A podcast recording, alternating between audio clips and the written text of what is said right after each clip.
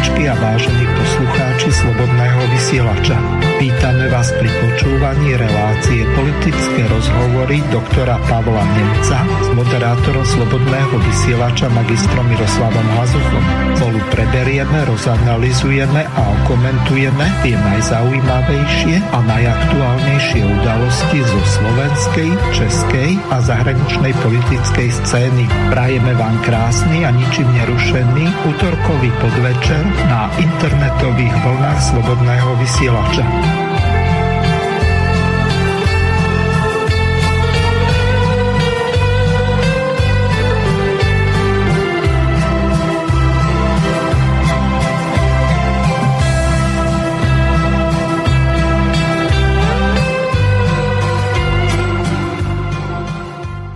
Vážené a milé poslucháčky a poslucháči, od mikrofónu vás zdraví Miroslav Hazucha, ktorý vás bude sprevádzať reláciou politické rozhovory s doktorom Pavlom Nemcom, ktorého srdečne zdravím.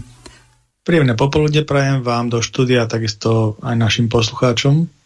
Alko, čo ste pripravili pre našich poslucháčov?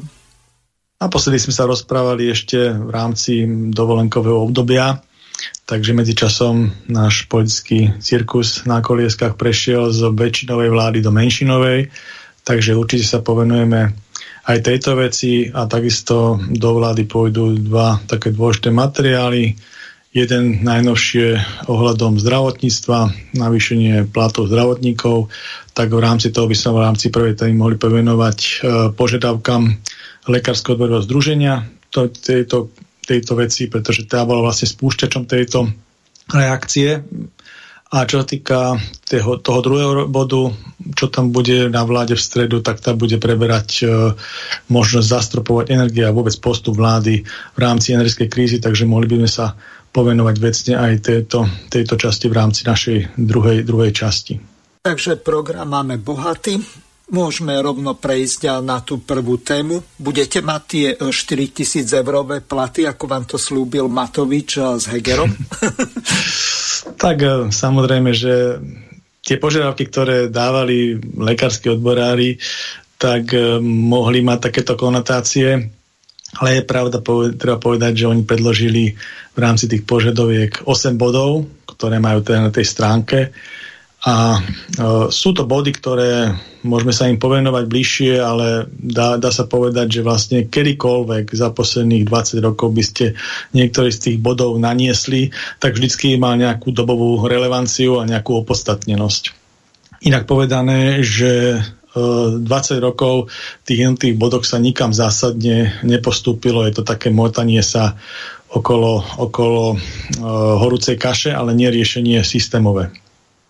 Takže odborári, ktoré vedie pán predseda Vysolajský, tak e, naniesli na vládu 8 požiadaviek a medzi inými tam prvé bolo proste zabezpečiť pre nemocnice platby zo zdravotných poisťovní tak, aby sa aby zdravotnícke zariadenia boli pokryté alebo zdravotnícke zariadenia boli pokryté všetky náklady súvisiace s adekvátnym posky, adekvátne poskytovanou zdravotnou starostlivosťou. E, to musím povedať, že je to niečo ako mm, teda model, modelový systém platby na diagnózu, kedy vlastne za konkrétnu diagnózu ide konkrétna platba z nejakej formy všeobecného zdravotného poistenia, buď teda z formy uh, súkromnej zdravotnej poisťovne alebo štátnej poisťovne.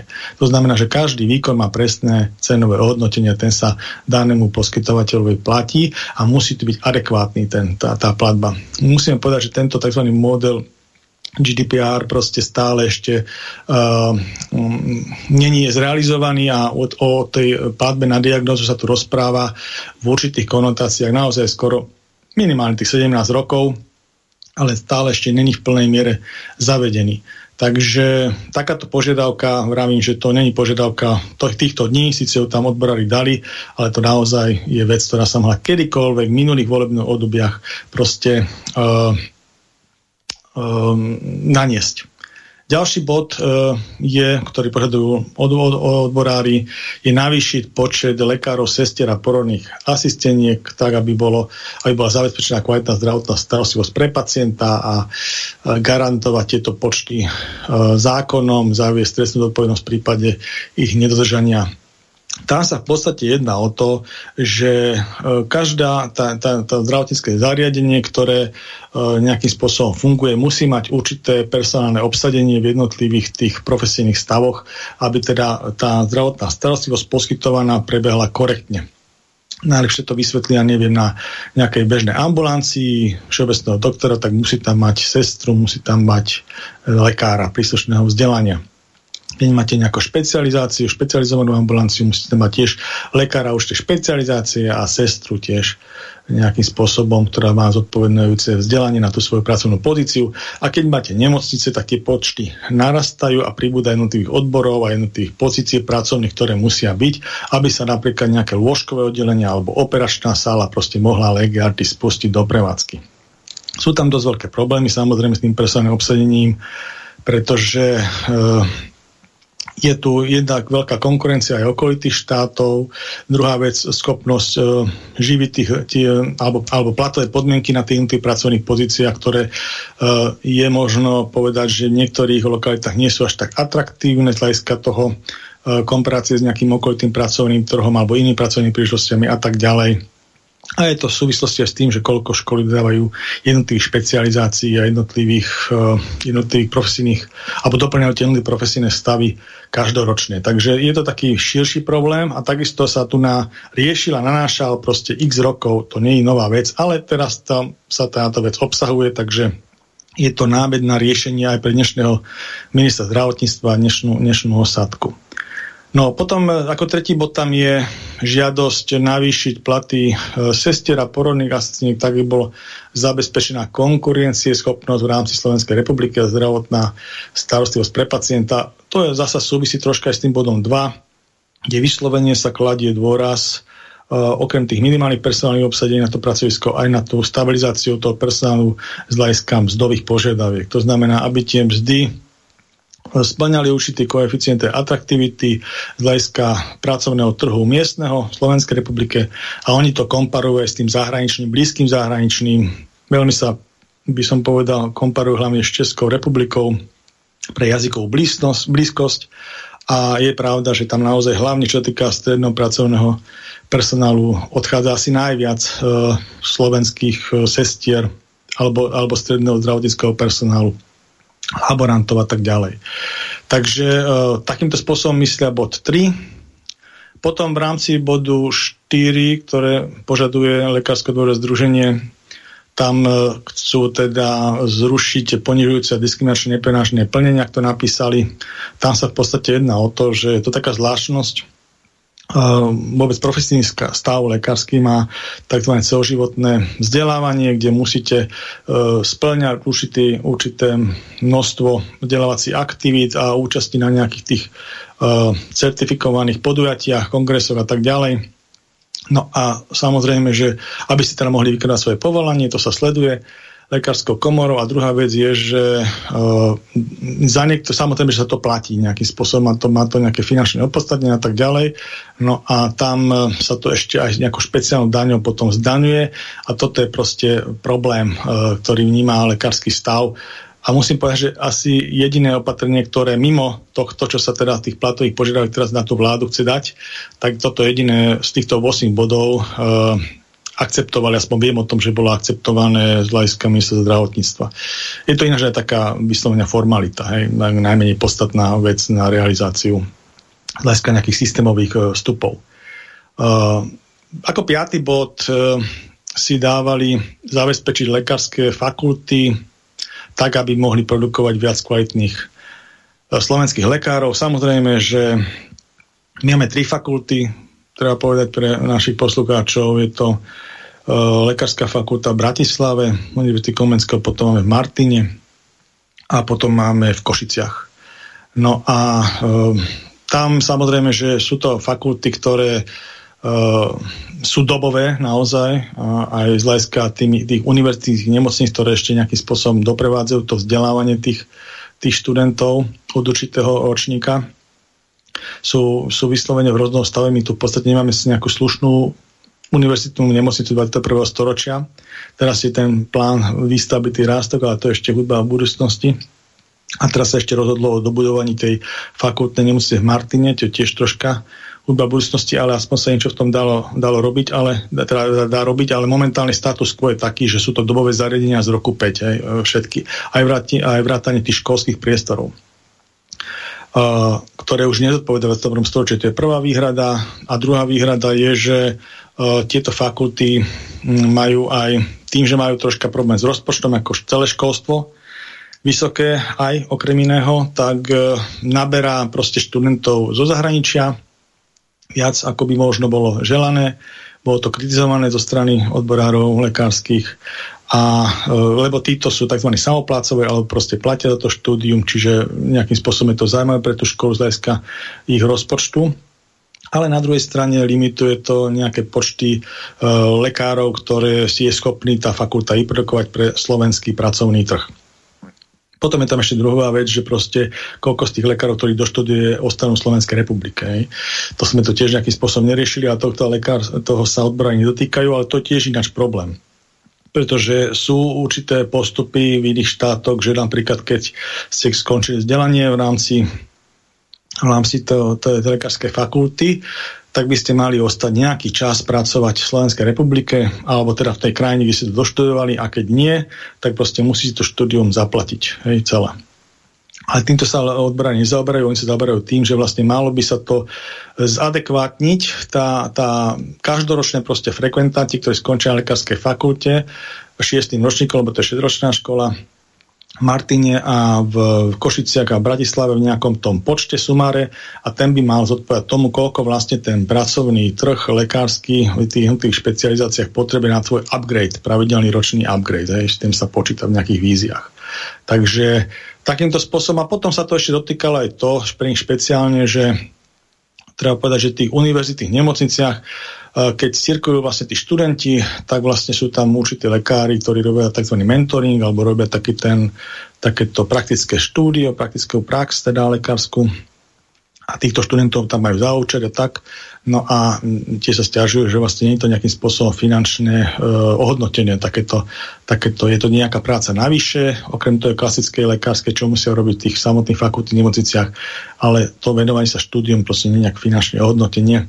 Ale to sa tu tiež preberá, to ešte dokonca by som povedal viacej ako tých 20 rokov. To ja si pamätám, od, ešte keď som ja študoval v 90 rokoch, tak vlastne to sa už tiež takýmto spôsobom preberalo. Takže to je tiež taký never ever story proste tento bod, ale tak dali ho tam, takže takže je, som ho okomentoval.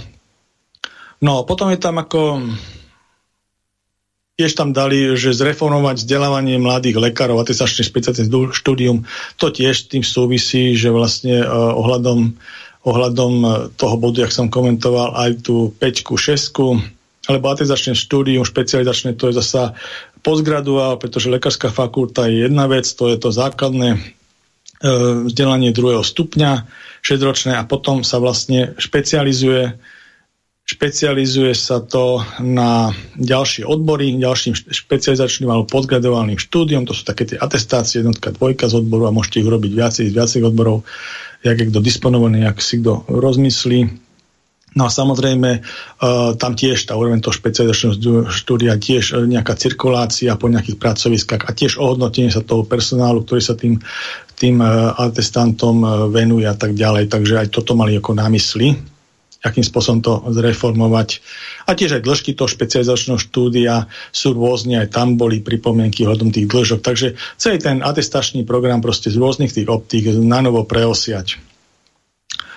Uh, je to tiež koncepčná vízia, ktorú ja si pamätám 20 rokov sa tu ťahá rôznym spôsobom. No, uh, potom tam je ako ďalší bod 7 z hľadiska požiadavky Lekárskeho odborného združenia nerušiť oddelenia v nemocniciach, až kým nebude pomerne zvýšený personálny stav a priestorov zabezpečenia v nemocniciach na tých oddeleniach, ktoré majú prebrať zdravotnú starostlivosť za zrušené oddelenia či nemocnice. Žiadna reforma nemôže byť vykonaná bez zabezpečenia dostatočného zdravotníckého personálu. Tam v ide vlastne o to, že Určite sú také, už viackrát sa to tu v minulosti objavilo, e, nejakým spôsobom optimalizovať e, slovenskú nemocničnú zdravotníckú sieť alebo, zdrav, alebo sieť e, poskytovateľ zdravotnej starostlivosti, aby sme boli exaktní. Lebo tam spadajú od ambulancií, počnú až po koncové nemocnice alebo špecializačné ústavy, všetko tam spadá. Hej. Dneska sa viacej používa, alebo tak tlačil do toho istého in, iná pojmológia, tzv. stratifikácia nemocníc, že vlastne uh, je to vlastne to isté, len iným slovom. Každá doba má svoj slovník, ak sa hovorí. No a v podstate ide o to, že uh, tá stratifikácia tých nemocníc alebo optimalizácia tej zdravotnej siete by sa mala vykonávať takým spôsobom, že vždycky mala byť garantovaná tá, tá tá základná zdravotná starostlivosť v tom danom rozsahu. E, pri akejkoľvek zmene. Čiže keď sa stavia nejaká nemocnica, tak prechodne to nemôže byť nejaký núdzový stav v tom danom kraji a v tej danej oblasti. Proste musí to byť e, poskytované a potom, keď sa postaví, tak vlastne musí byť takisto nejakým spôsobom e, personálne adekvátne obsadená aj tá nová nemocnica a musí sa to celý čas myslieť. Ja to najlepšie vysvetlím v praxi, keď sme napríklad robili sveto, nemocnicu svätého Michala tak vlastne e, sa stávala nová nemocnica kvázi na zelenej lúke, nové, nových priestoroch, ale stávajúce pracoviska, ktorá v tom čase bola jedna časť nemocnice bola nemocnica ministerstva vnútra a druhá časť bola bývalá vojenská nemocnica Bratislava, tak celý čas fungovali vo svojich priestoroch, pokiaľ sa neurobila nová nemocnica v nových priestoroch, a potom sa vlastne až rušili tieto pracoviska a všetky, všetky tie personálne Ostatky z obidvoch nemocnic sa potom zlúčili v tej novej nemocnice. Či inak povedané, nebol prerušený výkon zdravotnej starostlivosti ani na jeden, na jeden deň. Pri, pri tom celom zložitom procese. Tak takýmto nejakým spôsobom uh, by sa dal vysvetliť ten bod 7 Lekárskeho odborného združenia, ale to je všetko o logistike tých, tých zmien. Je, treba povedať, tá logistika dlhodobo v týchto zdravotných veciach pokrývkáva a je to aj determinované tým, že tá, to riadenie zdravotnej starostlivosti je v rámci delegovania tých právomocí troška viacej rozložené. Otázka, či to, či to bolo na prospech veci, že to rozložilo, pretože delegovala sa právomoc e, riadenia od určitého stupňa nemocníc na vyššie územné celky, to znamená VUC, bez toho, že by tam dali peniaze mimo, mimo iné. A na minister zdravotníctva sa vlastne nechali len tie koncové nemocnice, a špecializované ústavy a vlastne tie bežné regionálne nemocnice e, prešli na, na to VUC, ktoré musím povedať, že peniaze na to nemali, lebo sa to nedelegovalo, to bola taká malá zlomyselnosť, ktorá ale potom predznačila to, že vlastne 7 tých VUCčiek tie nemocnice dali do prenajmu. Zväčša Pentia alebo Agelu a iba jedna, myslím, že Žilinské VUC to spravuje samo.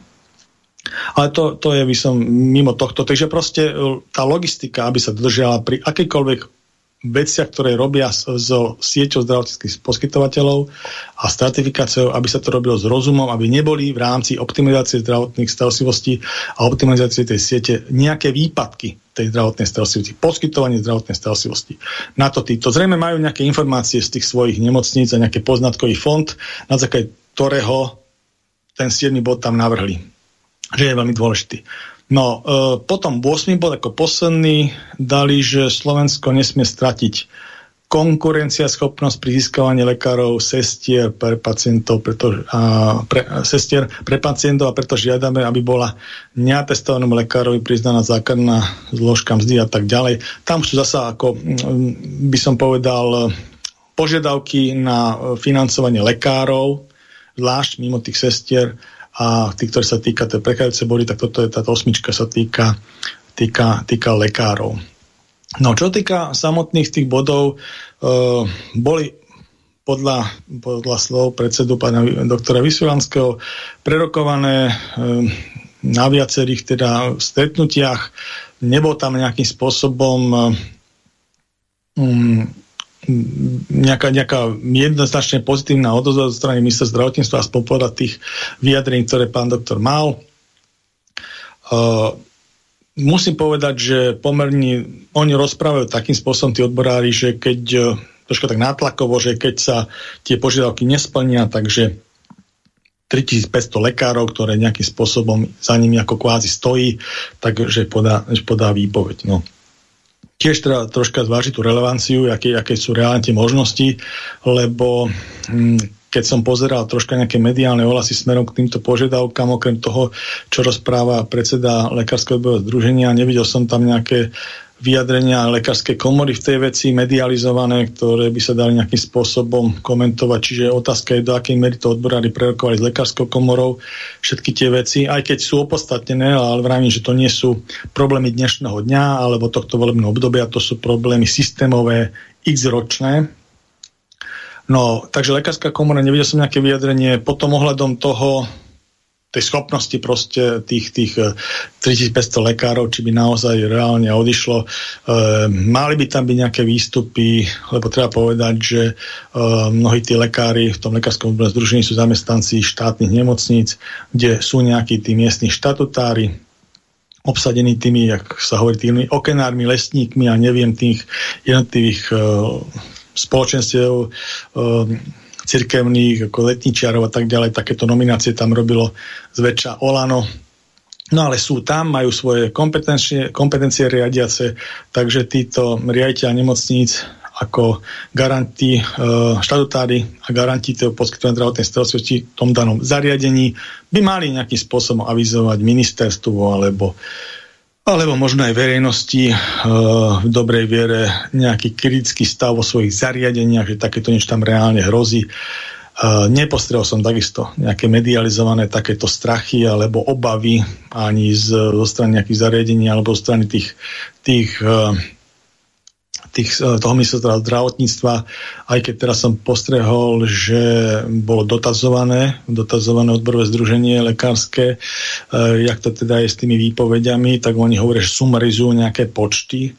Otázka je, že do akej miery by to malo sumarizovať lekárske odborné združenie, keby také veci malo prísť, pretože je to pracovnoprávny vzťah všetko a tí jednotliví ľudia, keby chceli na základe tohto nejakým spôsobom hm, realizovať tú svoju výpoveď, tak to musia realizovať v rámci svojho zdravotného zariadenia cez svoje štatutára, čiže riaditeľovi nemocnice alebo na to personálne oddelenie, ktoré ho má k dispozícii, ako štatutár dať svoj výpoveď. Tam už odborári s tým viac menej môžu sumarizovať počty, že za ktoré zariadenie koľky dali, ale inak je to vyslovene individuálna vec každého toho pracovníka ako v rámci pracovnoprávneho vzťahu. Takže treba povedať, že okolo nejaké retorizovania nejakých možností a reálneho kroku to je veľký kus cesty a je to aj veľká zodpovednosť, lebo potom samozrejme je to na tom štatutárovi, ak sa tomu postaví. Keď niekto dá výpoveď, tak sa môže okamžite prijať, alebo sa tam dá výpoveď na lehota zo zákona, hej, dohodov a tak ďalej. Takže ako len už potom, e, len tak vziať späť, to už tak nie je také jednoduché. Takže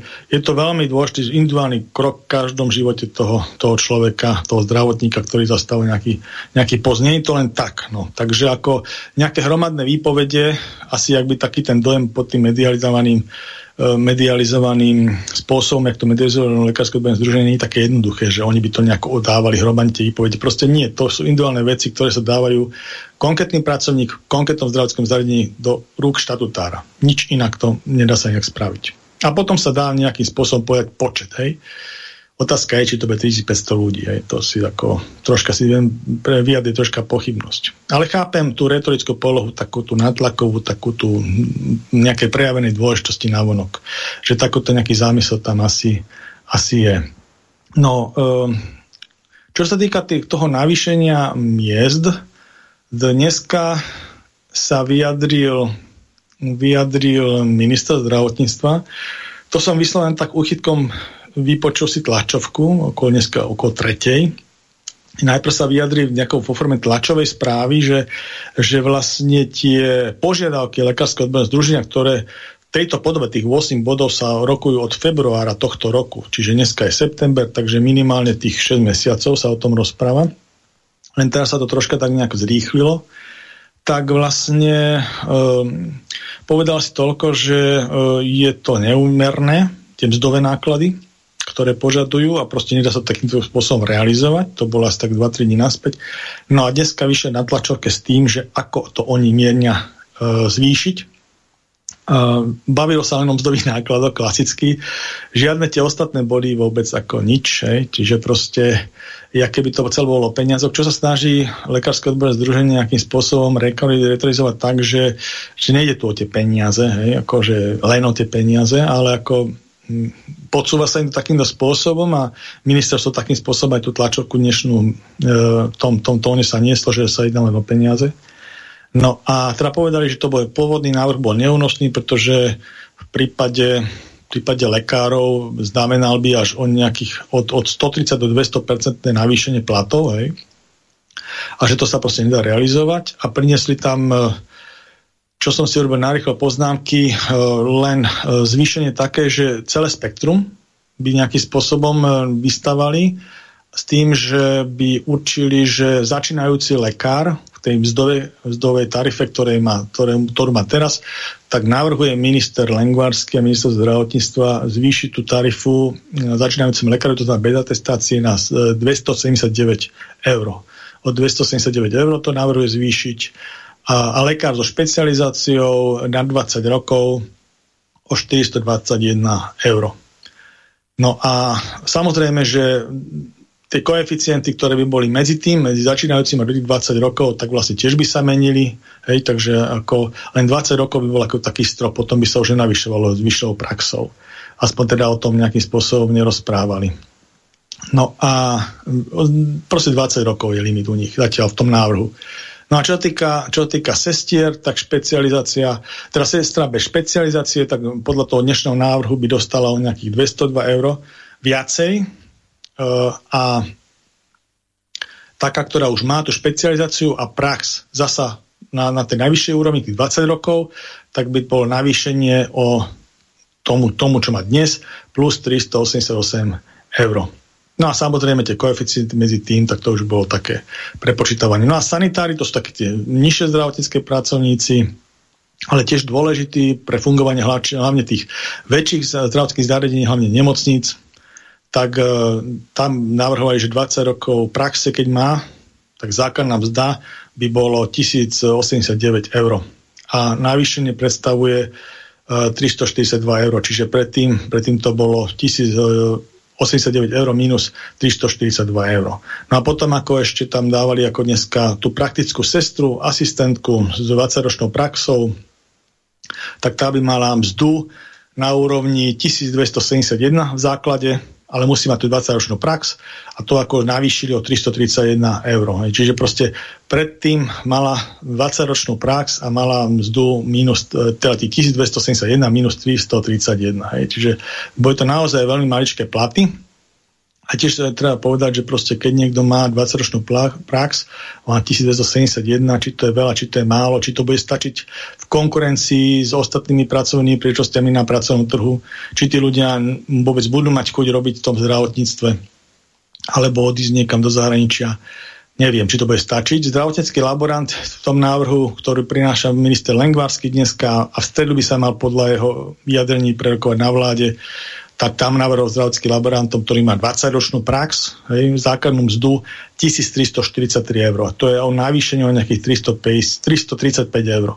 Takže takú, takúto predstavu má minister Lengvarsky o zdravotníctve, o riešenie tejto, týchto zdravotných požiadaviek. Uvidíme, ak sa vyjadria samotní odborári k tomu, lebo treba povedať, že podľa, tých, podľa tej predikcie, čo tam povedali na tej tlačovke, tak je to navýšenie v tých jednotlivých vzťahoch od nejakých 7% až do 50%. Hej. Čiže dá sa povedať, že je to o dosť menej, ako boli pôvodné mzdové požiadavky odborárov. Takže toto je vec, ako si predstavím. A čo sa týka tých ostatných bodov, tie, tie systémové veci, tak tam nebolo na tej tlačovke prezentované ani, ani ťuk. Proste, že to sa ešte ďalej bude rokovať a tak ďalej. No takže uh, takéto je vyjadrenie z hľadiska týchto, týchto vecí, jak sa, ten, jak sa ten vysporiadal súčasné vedenie sa zdravotníctva s požiadavkami Lekárskeho odborárskeho združenia. Myslím si, že nie je to nič preborné, ani nejakým spôsobom, čo sa tu, čo sa tu aj v minulosti robilo. Proste treba povedať, že keby to ostalo len v tejto rovine mzdových požiadaviek, tak proste tie vzdové požiadavky, to je ako s odložovaním nemocnic, že vlastne keď nefunguje systém, keď máte dlhodobo nastavené nemocnice tak, že vlastne vyrábajú stratu, hlavne tie všeobecné, tie, pardon, tie koncové nemocnice, tie, tie, kde vlastne skončia všetky diagnózy, sú, všetky vlastne sú nejakým spôsobom stratové. Proste nedokážu si, nedokážu si upgradeovať ani nejakú obnovu technológie nedokážu ani robiť e, všetky platby, hej, ktoré, ktoré vlastne všetky tie dodavateľské reťazce nedokážu v reálnom čase platiť. Proste a vždycky nejakým spôsobom vybudujú systémovú stratu, za tých 20 rokov veľmi pravidelne, aj teraz sa buduje nejaká systémová strata, ktorá sa raz nejakým opatrním vlády odlží. Hej? a potom zasa sa vytvára systémová strata.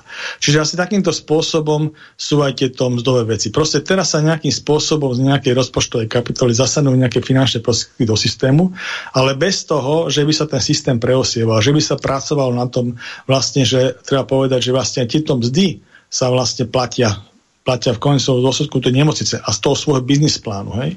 Takže ten biznis plán proste, keď je taký, že vyrába stratu, tak vlastne po takomto navýšení bude ešte zasa ďalej vyrábať stratu. Hej? Čiže proste nič sa tam systémov neurobia. Takéto spôsobom sú zásahy v zdravotníctve realizované v podstate odtedy, čo tam ja fungujem za tých 20 rokov.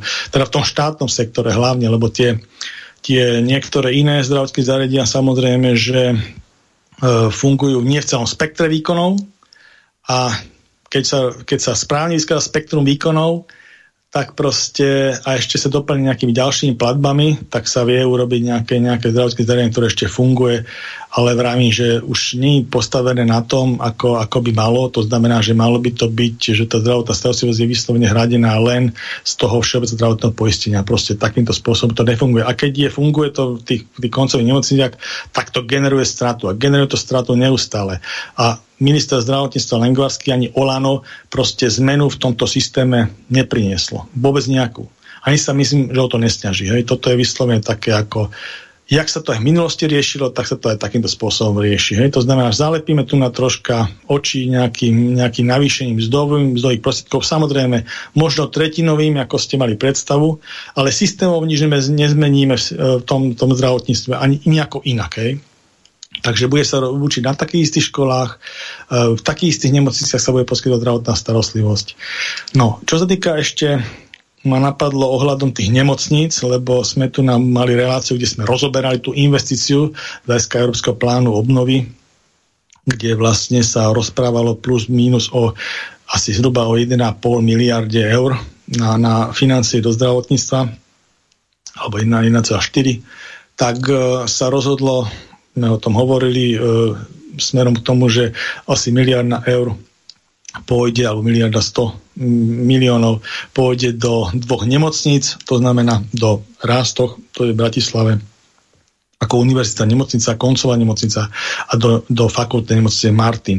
Obidve tieto nemocnice e, sú v programom vyhlásení vlády na dostavbu, takže sa nejakým spôsobom potvrdilo to, čo si tam dali, lebo chvíľku to vyzeralo, že to nedodržia, nakoniec to dodržali, aspoň v nejakom segmente, no ale treba povedať, že tá nemocnica na Rastochách bude nie kompletne postavená, lebo to sa nedalo zrealizovať, ale hlavne aj čo týka nielen e, samotnej spôsobu výstavby a vôbec celého toho priebehu sa to nedalo časovo stihnúť, ale aj spôsobu, že alokácie finančných zdrojov, proste, že do takého termínu, myslím, do roku 2026 sa to proste nedalo um, vyfinancovať celom to rozsahu, lebo sa to ani dajú všetky tie úkony stavebno-technické zrealizovať a, a plánovacie a neviem, projekčné a tak. Takže sa rozhodlo tej hrubej stavbe, nikto nevie presne, čo to vlastne zadefinovanie znamená, do akej miery, ale treba povedať, že aj ten profil, ktorý sa schválil, je nejaká 6 lôžková nemocnica. A pôvodný profil univerzitnej nemocnice bol okolo 1100 lôžok. Takže proste je to polovičný profil, nikto ho ešte nevidel zadanie, jaké, jaké ministerstvo zdravotníctvo dávalo. Bude to robiť nejaká izraelská firma, projekčná, takže zatiaľ nejaké výstupy z toho nie sú ale je zaujímavé, že napríklad teraz bol minister zdravotníctva práve v Izraeli na služnej ceste. Takže možno tam niečo konkrétne aj dojednával. No a čo týka tej fakultnej nemocnice univerzitnej v Martine, tak to je starší projekt, ktorý sa zrejme nejakým spôsobom upgradeuje na súčasné podmienky a tá by sa mala e, vyslovene budovať kompletne, tá nemocnica. No a potom ešte z toho plánu obnovy ostalo pardon, nejakých 300 miliónov eur, ktoré zrejme skončia, e, aspoň taký je plán v nejakých výzvach, takže predpokladám, že sme aj nejakým spôsobom o tom rozprávali už v minulých stopoch, že by zrejme sa toho ujali finančné skupiny, ktoré podnikajú v zdravotníctve, asi Penta, najskôr Agel a už vidím tú aktivitu hlavne smerom Penta, smerom k nemocnici Michalovciach a Spiskenovej vsi, že vlastne chcú tam nejakým spôsobom tieto, tieto zariadenia z tohto fondu revitalizovať. No, takže, takže toto je asi v súčasnosti situácia okolo toho zdravotníctva. No, spýtam sa takto. Možno, že si pamätáte, keď eh, sa hádzali plášte po Zurindovi, či to aj teraz neskončí tak, že sa budú hádzať po Hegerovi plášte a nakoniec eh, skutek útek? No, musím povedať, že teraz je taká jedna nevýhoda pre vládu je to, že tá nervozita tej spoločnosti není len v tomto profesionálnom stave ako zdravotníctvo. Je proste celospoločenská, lebo súvisí to aj s tou energetickou krízou, súvisí to aj s tou pandémiou, proste, ktorú sme tu mali. Proste my žijeme dobu veľmi, veľmi by som povedal, nestabilnú a generuje proste nespokojnosť. A mnohé tie veci, ktoré sme si tlačili z minulosti, tým, že sme tu neriešili veci za dobrého počasia, nebudovali sme ten štát v tých segmentoch v nejakých víziách a nejak systémovo a tak sa to vlastne prejavuje, prejavuje tak, že vlastne tá nervozita je nielen v profesnej skupine, tých, tých, týchto lekárov a zdravotných personálov, musím povedať, že je tam tá nespokojnosť, to, to by som eh, povedal, že určite.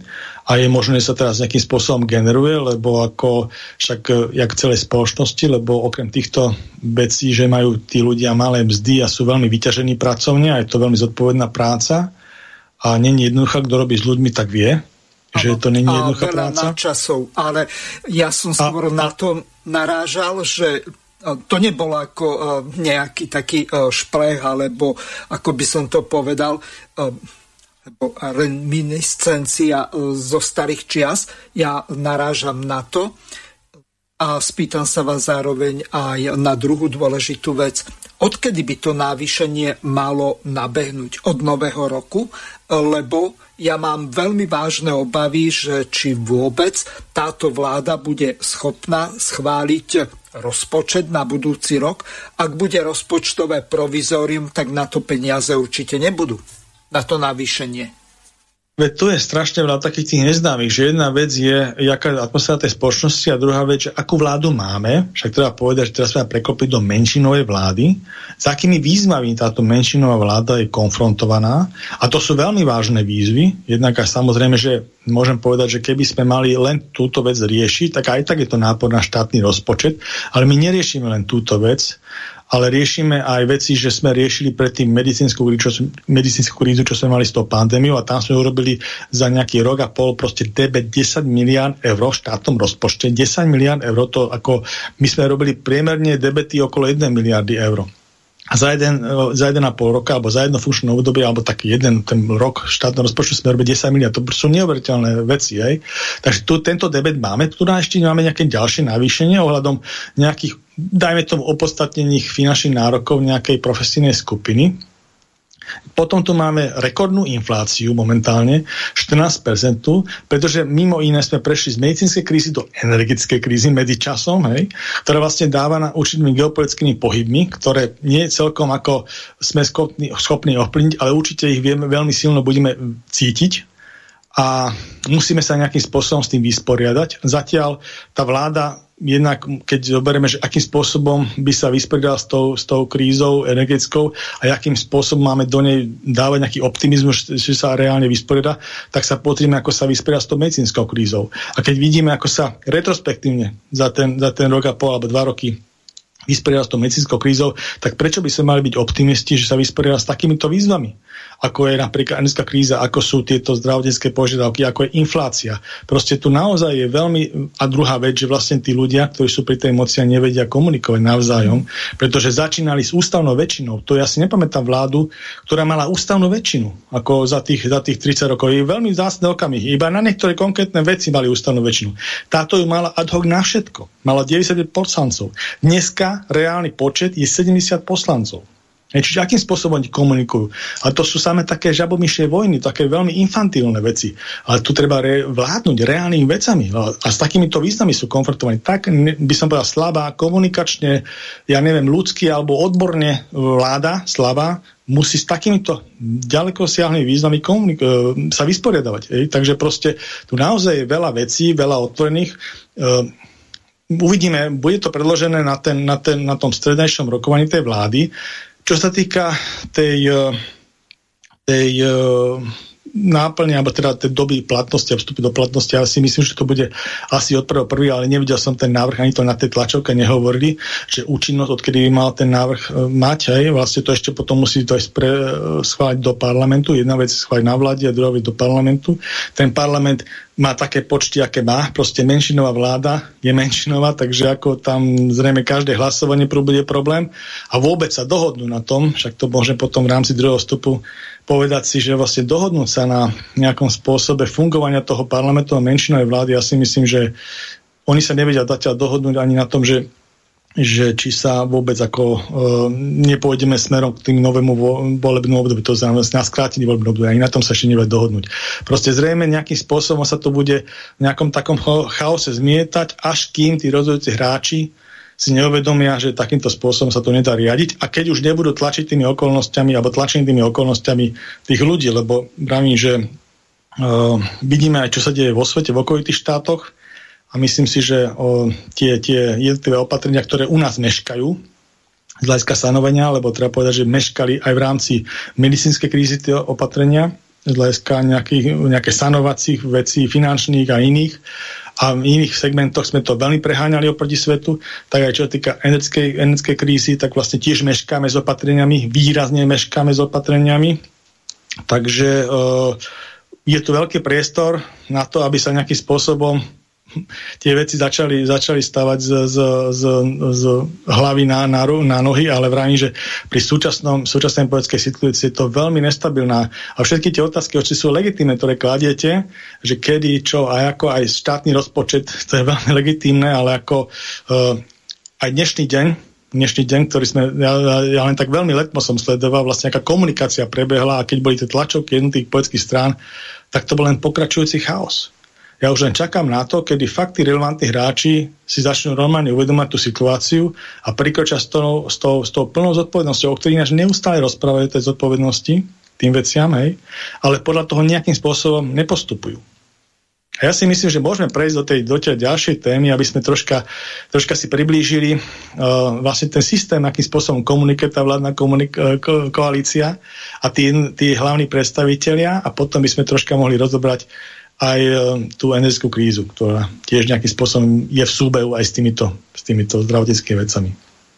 Dobre, tak e, prejdeme na taký súhrn aktuálnej politickej situácii prehrám teraz ukážku z teatrojky. Máme za sebou ďalší turbulentný týždeň. Prezidentka vymenovala nových ministrov. Jeden z nich sa súdi s vlastným rezortom a ďalší skončil na urgente s rozbitou hlavou.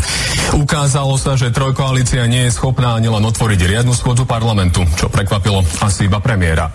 Boris Kolár odkázal Denise Sakovej, že je preňho princezná, lebo sa pekne obliekla. A Igor Matovič nazval Roberta Fica v plamenom prejave novodobým Hitlerom. Vedieť o sebe dala aj Romana Tabák, tá na tlačovke liberálov vykričala do očí Richardovi Sulíkovi, že je najväčšou brzdou Slovenska a kolegyni Cigánikovej, že je tepša, čo v nárečí okrem iného znamená aj panvica alebo pekáč. No a ak ste si mysleli, že to nikdy nepríde, tak predsa. Na sklonku týždňa opäť prekvapil Igor Matovič. Ten pozýva Richarda Sulika späť do vlády, ak sa mu ho podarí odvolať v parlamente. Aspoň tak podľa neho celé Slovensko uvidí, že SAS je ochotná sa spojiť pre vlastný prospech s mafiou a fašistami. Igor Matovič asi myslí tých istých fašistov, vďaka ktorému mu v júni prelomili prezidentkino veto pri jeho prorodinnom balíku. Bez nich by ho totiž nepresadil. No tak uvidíme. A ako to vy vidíte?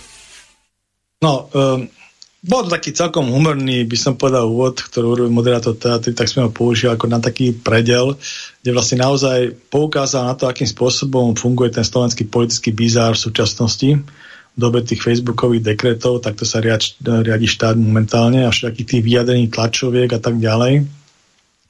Uh, treba povedať, že tu sú naozaj veľmi, veľmi ťažké výzvy. Hej. To, tá energetická kríza, ktorá dopadá na nás, E, bude hýbať so všetkým možným. Jednak sa dostala tá menšinová, menšinová vláda, doplní sa tie personálne stavy tej, tej vlády, ale treba povedať, že to bol najmenej proste z, tých, z toho lesu rúk, čo tam na tých ministrov hlásili, vybrať nejakých, nejakých uchádzačov s nejakým tým no, sivičkom, proste to je najmenej.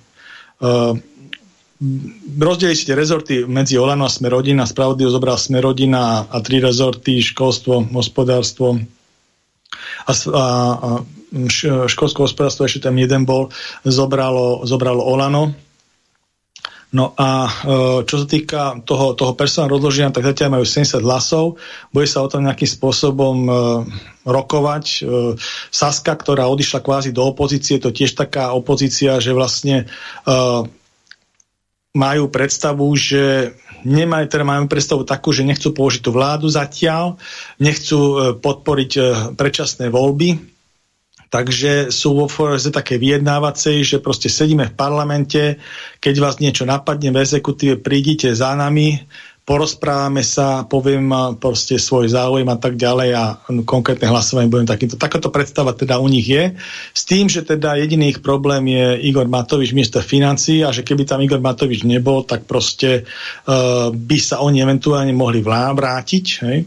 Uh, samozrejme, opozícia má tiež svoju hru v tomto kontexte tej novej situácie, že chápu to, že Igor Matovič je ten problém pre Sasku a potom by komunikácia vo vláde a tá komunikácia potom prebehla inak, keby už tam nebol. Takže tí najväčší fičúry, hej, takí tí opoziční lídry, ktorí vedia troška viacej vidieť do, do budúcna, tak vedia, že není dobre uľahčovať situáciu, lebo ide otázka, že čo z, tej, čo z tej situácie opozícia by si mohla vypýtať. Ja si myslím, že jediné relevantné, čo by si mohla opozícia z tej situácie vypýtať, sú predčasné voľby. Tam i či bude minister financí Matovič, alebo nebude, je úplne irrelevantné.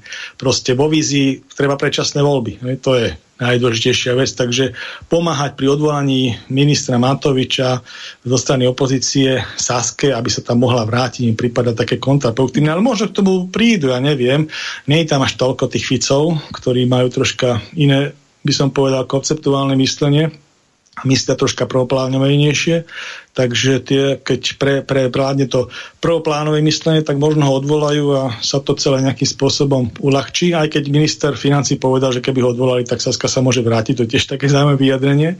Takže to je asi tak. No a pani prezidentka teda tiež má svoju hru, že ona je veľmi taká ako konzenzuálna a proste uh, snaží sa ako navonok tú situáciu uh, uhladiť a s tým, že aby sa nejakým spôsobom dohodli a tak ďalej a tak ďalej, ale sama povedal veľmi jasne, že, že nedokáže sa s ministrom Matovičom osobne stretnúť a proste, že by ako videla zmysel. No, takže keď zoberete, že tiež to chápem u nej, že sa nevie stretnúť, lebo nevie s ním výsť, chápem ministra Matoviča, že sa nevie stretnúť s pánom Sulíkom, uh, pretože s ním nevíde, chápem ministra Sulíka, bývalého ministra Sulíka, že sa nevie stretnúť s Matovičom, lebo s ním nevíde. No ale keď to zoberiete takto chápavým postojom, tak reálne, že menšinová vláda, menšinová vláda, keď nemá menšinu v parlamente, tak nevie vládu, nevie presadzovať svoje veci, nevie pomáhať ľuďom, ako oni rozprávajú.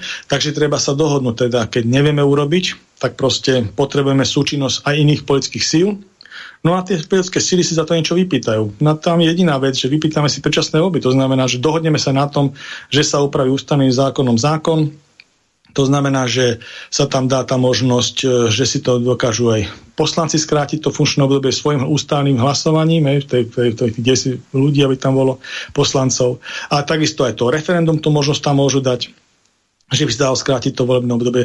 No a na základe tohto by urobili to hlasovanie. No a keď sa urobí to hlasovanie a dohodne sa termín predčasných volieb, ja neviem, marci alebo maji budúceho roku, tak potom tá opozícia za to bude spolupracovať na tej pomoci ľuďom. Hej? A tam už je potom jedno, čo si kto myslí, proste tam už ide o tú vecnosť.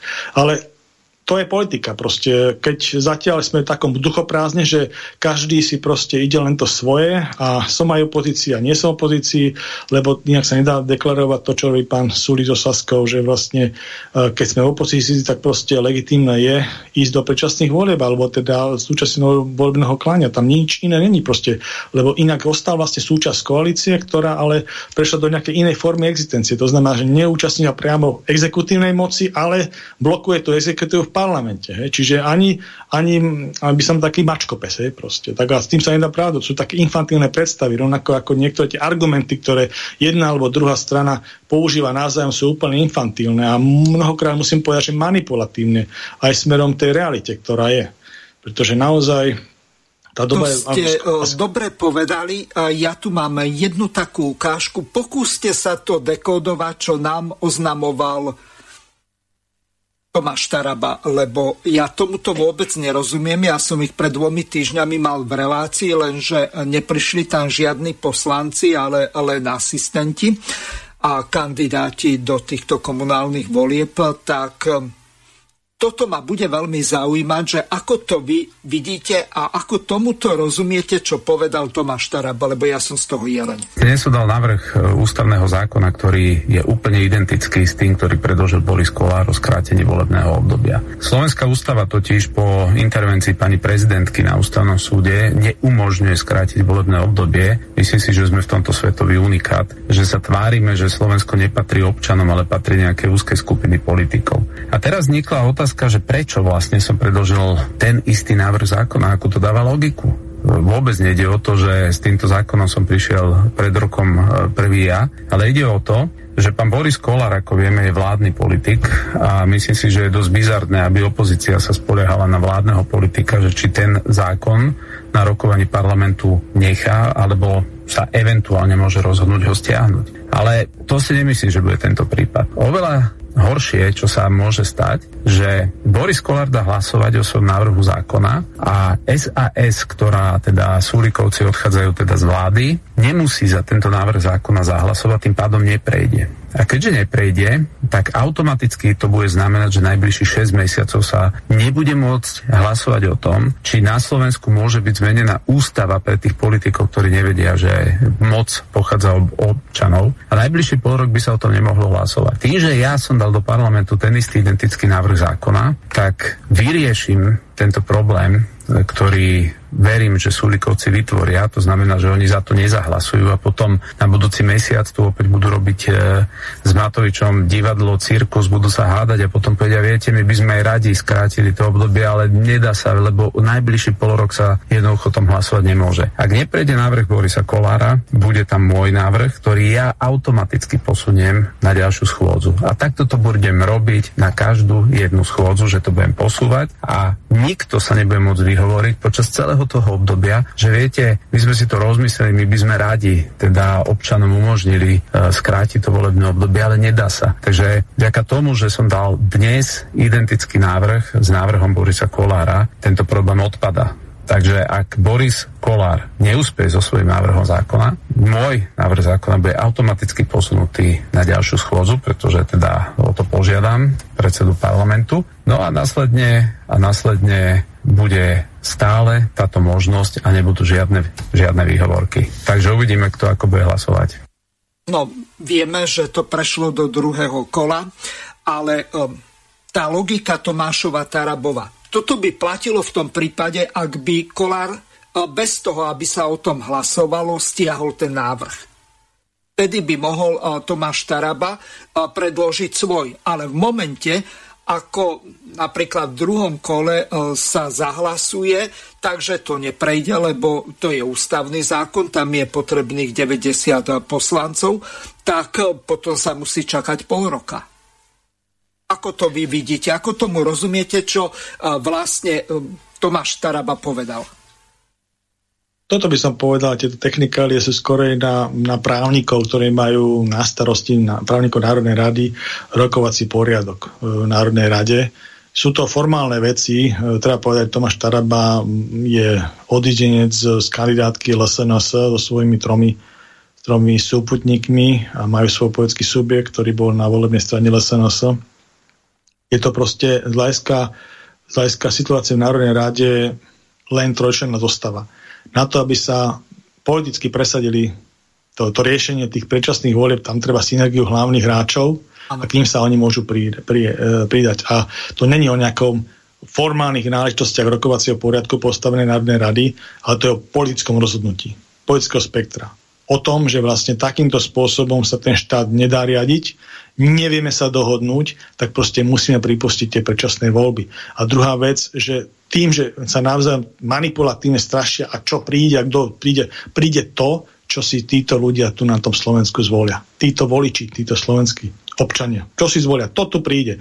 A čo si zvolia z hľadiska to už potom týchto, ktorí sa na tom dohodnú, do toho ním útrum. Tam už len šúchajú nožičkami a snažia sa o to, aby oni oslovili tých ľudí. Ale ako to poľské rozhodnutie, to je o poľskom rozhodnutí, to není o nejakých formálnych náležitostiach rokovacieho poriadku Národnej rady. Takže myslím si, že takýmto spôsobom treba k tomu pristupovať a Uh, teraz sme možno v nejakom období, kedy sa o tom rozhoduje, že sa vlastne, ja neviem, bolo teraz to hlasovanie prvotné, kedy sa neotvorila schôdza. Bolo tam strašne veľa takých zákulisných rečí, viete, že máme pred sebou tie počty tých poslancov, jak sú teraz rozatomizovaní, frakcionovaní, hej, proste odtiaľ vyšli, tam sa presunuli do nezávislých, do iných strát, hej, tak adekvátne počty. A navzájom ako zákulisy rokujú, ja neviem, na dzurindovský štýl, hej, tzv. tej skrytej korupcie, ktorú nedávno veľmi pekne vysvetľoval v denníku myslím, že nejaké relácie, že vlastne ono, tam, keď nejaký poslanec došiel a vo obci niečo stával, to však to nie je korupcia, no tak kto sa ako na to pozerá.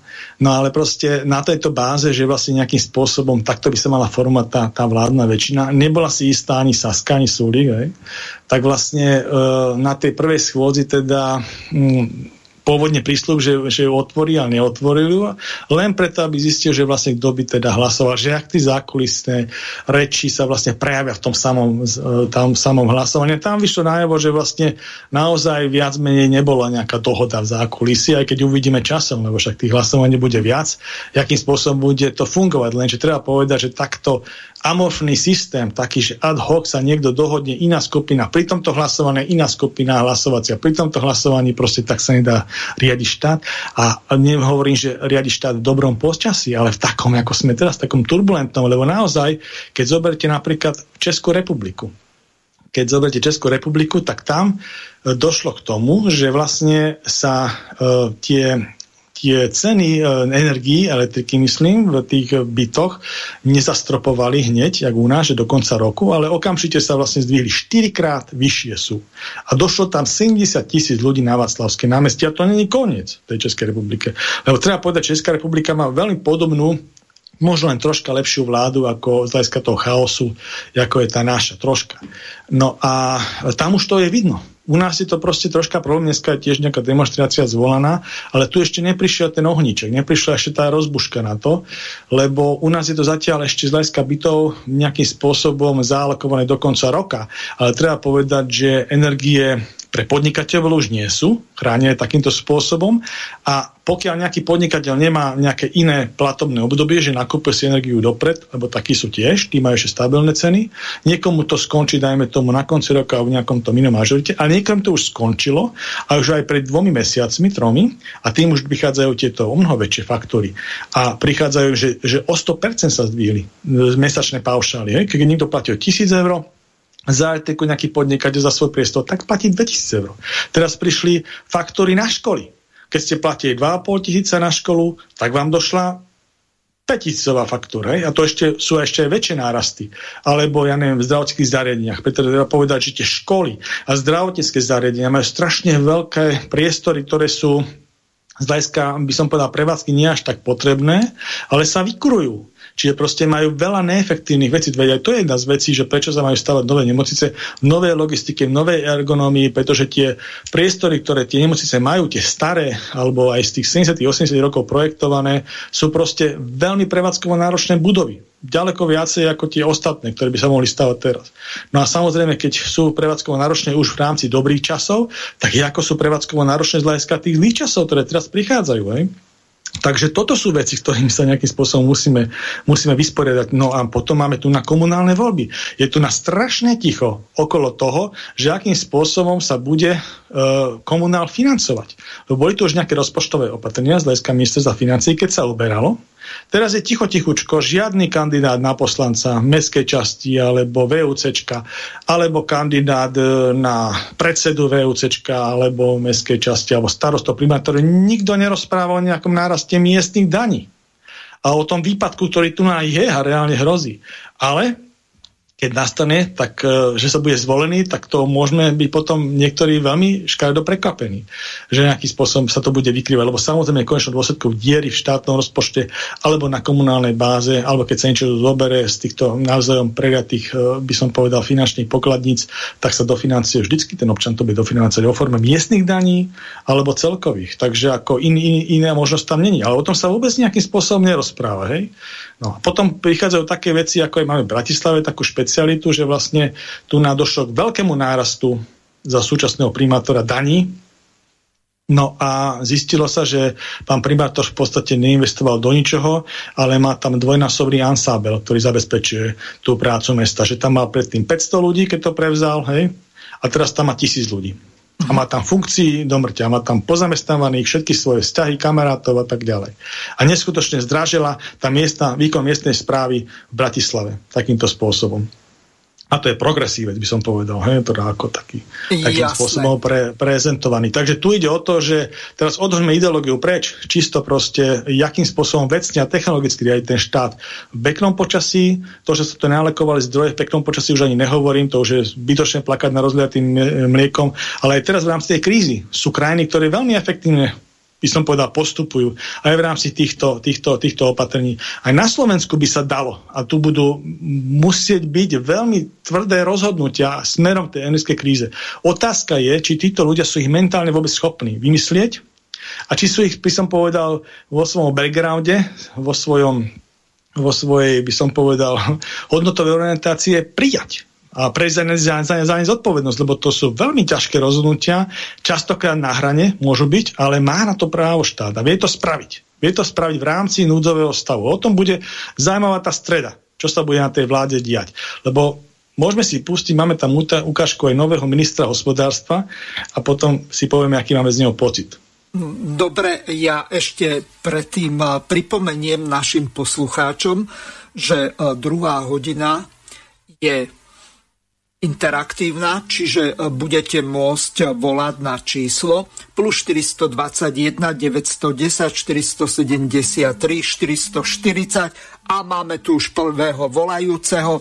Pán, e, pán poslucháč, e, stiahnite si hlasitosť a môžete hovoriť. Dobrý deň, zdravím poslucháčov Rádia Slobodný vysielač, aj moderátora, aj hostia relácie. Moje meno je Ondrej Štefík. Ja som už viackrát bol hosťom v Slobodnom vysielači, ale dnes by som chcel povedať niečo úplne mimo dnešnej témy. Chcem reagovať na jeden článok, ktorý bol vo forme názoru uverejnený na Michalkových e, veciach verejných, lebo toto médium spustilo na mňa diskreditačnú kampaň. Uh, neviem, či, či môžem, lebo chcel by som mm, využiť toto rádio lebo táto, toto rádio vzniklo, myšlienka tohto rádia je práve za týmto účelom, účelom šírenia necenzurovaného slobodného obsahu. A ťažko sa aj brániť diskreditácii zo, zo strany internetových novín, čiže neviem, či môžem. Môžete a Samozrejme sme slobodný vysielač, tak pokiaľ budete slušní a nespôsobíte nám nejaké problémy takého charakteru, že by sme boli že by sme museli čeliť nejakému trestnému stíhaniu, tak e, úplne v pohode. Veď e, beží momentálne predvolebná kampaň, tak e, nech sa páči.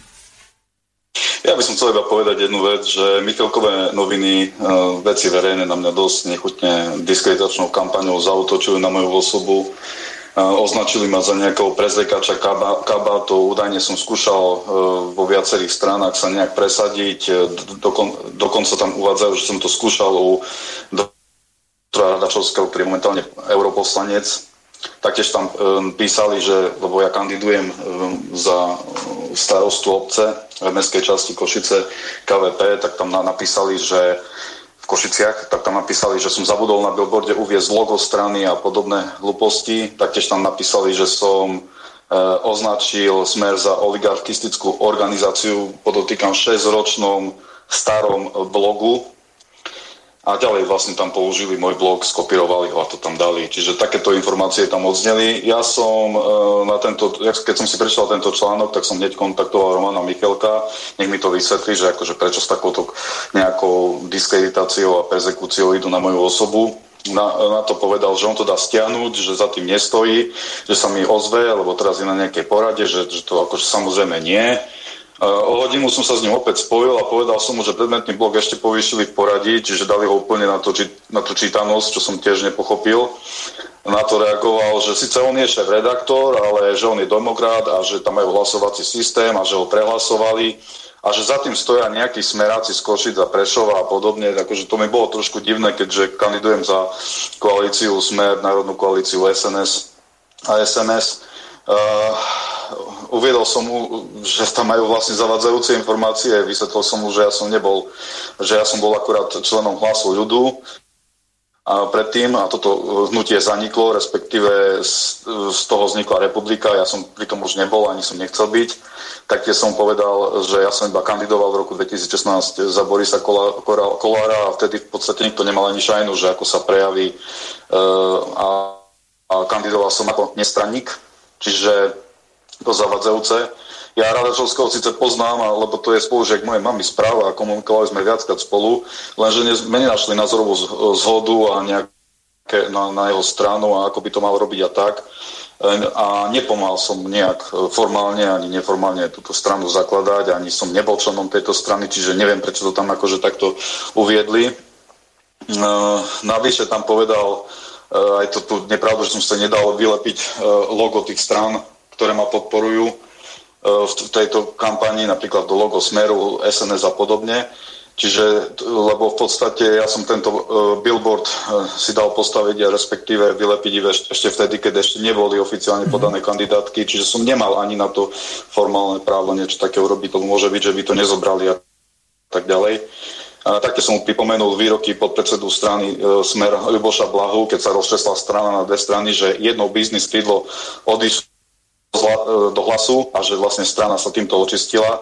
Takže v podstate iba inými slovami potvrdil to, čo som si myslel v roku 2016, že tam boli nejaký, nejaké to biznis krídlo, nejakí tí oligarchovia.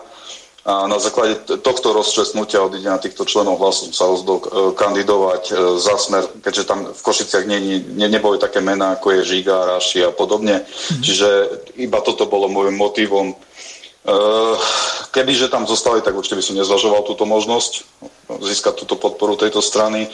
Takže dosť také zavádzajúce informácie, dosť také ťažko to ako nejak definovať. Mm, Také som dobre, vysvetlil, že v minulosti takto, práve veci verejné zdieľ, zdieľali moje, moje články, keď som bol redaktor za hlavný denník. Čiže keď sa im to vtedy nevadilo, že to píše nejaká špina, a e, taktiež som mu povedal, že ako by sa cítil, keby som ho nazýval jašpinou, keď najprv sa vyjadroval dosť nevalne na Harabina, podporoval Ševčoviča a potom e, sa za chvíľku objavil na kandidátke Harabina a potom po voľbách opäť sa s ním nejakým spôsobom e, o ňom negatívne vyjadroval. Takže to je také, to mám aj ja hodnotiť Michalka ako oportunistu, alebo že preferoval vakcináciu a mám ho viniť, že je platený z farmakobiznisu, čiže to sa takto nerobí. Nechápem, prečo to takto jeho noviny píšu. Ale toto mi v podstate aj nevedel reagovať Takže ja by som rád odkázal celej tejto redakcii aj členom veciam verejných, nech zvažujú, čo píšu, kde píšu, najmenej nech používajú 6 rokov star, starý článok a biznisové pozadie nejakých tých strán sa mení v čase a v priestore. Čiže e, dosť e, mi to trochu uniká, tejto logike. A navyše, že celonárodný plátok sa venuje nejakým komunálnym, e, komunálnej politike v nejaké, mestskej časti v Košiciach tak to je dosť také, by som povedal, trápne. Čiže nejaký osobný atak tam bol z ich strany a, a je, to, je to minimálne neprofesionálne a, a logické. Čiže toľko som chcel asi povedať a taktiež by mali zvažovať, že národná politika na národnej úrovni je úplne diametrálne odlišná na tej komunálnej, tak v podstate tu na napríklad je smer koalície, koalícii so Smerodinou na úrovni krajskej tejto uh, samozprávnych krajov na BUC. Hej, čiže to akože úplne je cestné to nejakým spôsobom porovnávať a podobne. Mhm.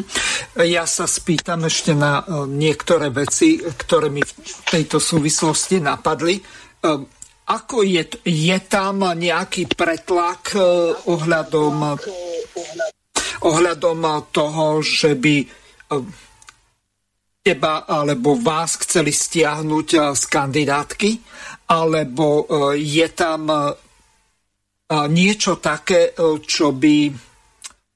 Lebo ja dosť dobre nechápem, ak niekto kandiduje za smer, tak DAV 2 alebo teraz veverky či veci verejné, tak sú podporované smerom, tak oni si budú likvidovať svojich vlastných kandidátov, to mi absolútne nedáva rozum, alebo neberie rozum. Neviem, čo sa tam vlastne deje. Ja e, v DAVE 2, respektíve vo veciach verejných som nikdy nebol. Nemám vôbec ani prehľad. Všetci uh, slušnejší ľudia stadiaľ už dávno odišli. To, čo tam ostalo, tak uh, to kolaboruje so Smerom a ťažko sa k tomu nejako vyjadriť. Toto, toto ja neviem, takéto pozadia, takéto prepojenia. V podstate človek si môže pozrieť, že veci verejné... No, spýtam ne... sa inak. Ehm, z, zo zakladajúcich členov ehm, David Dizházy je členom Smeru?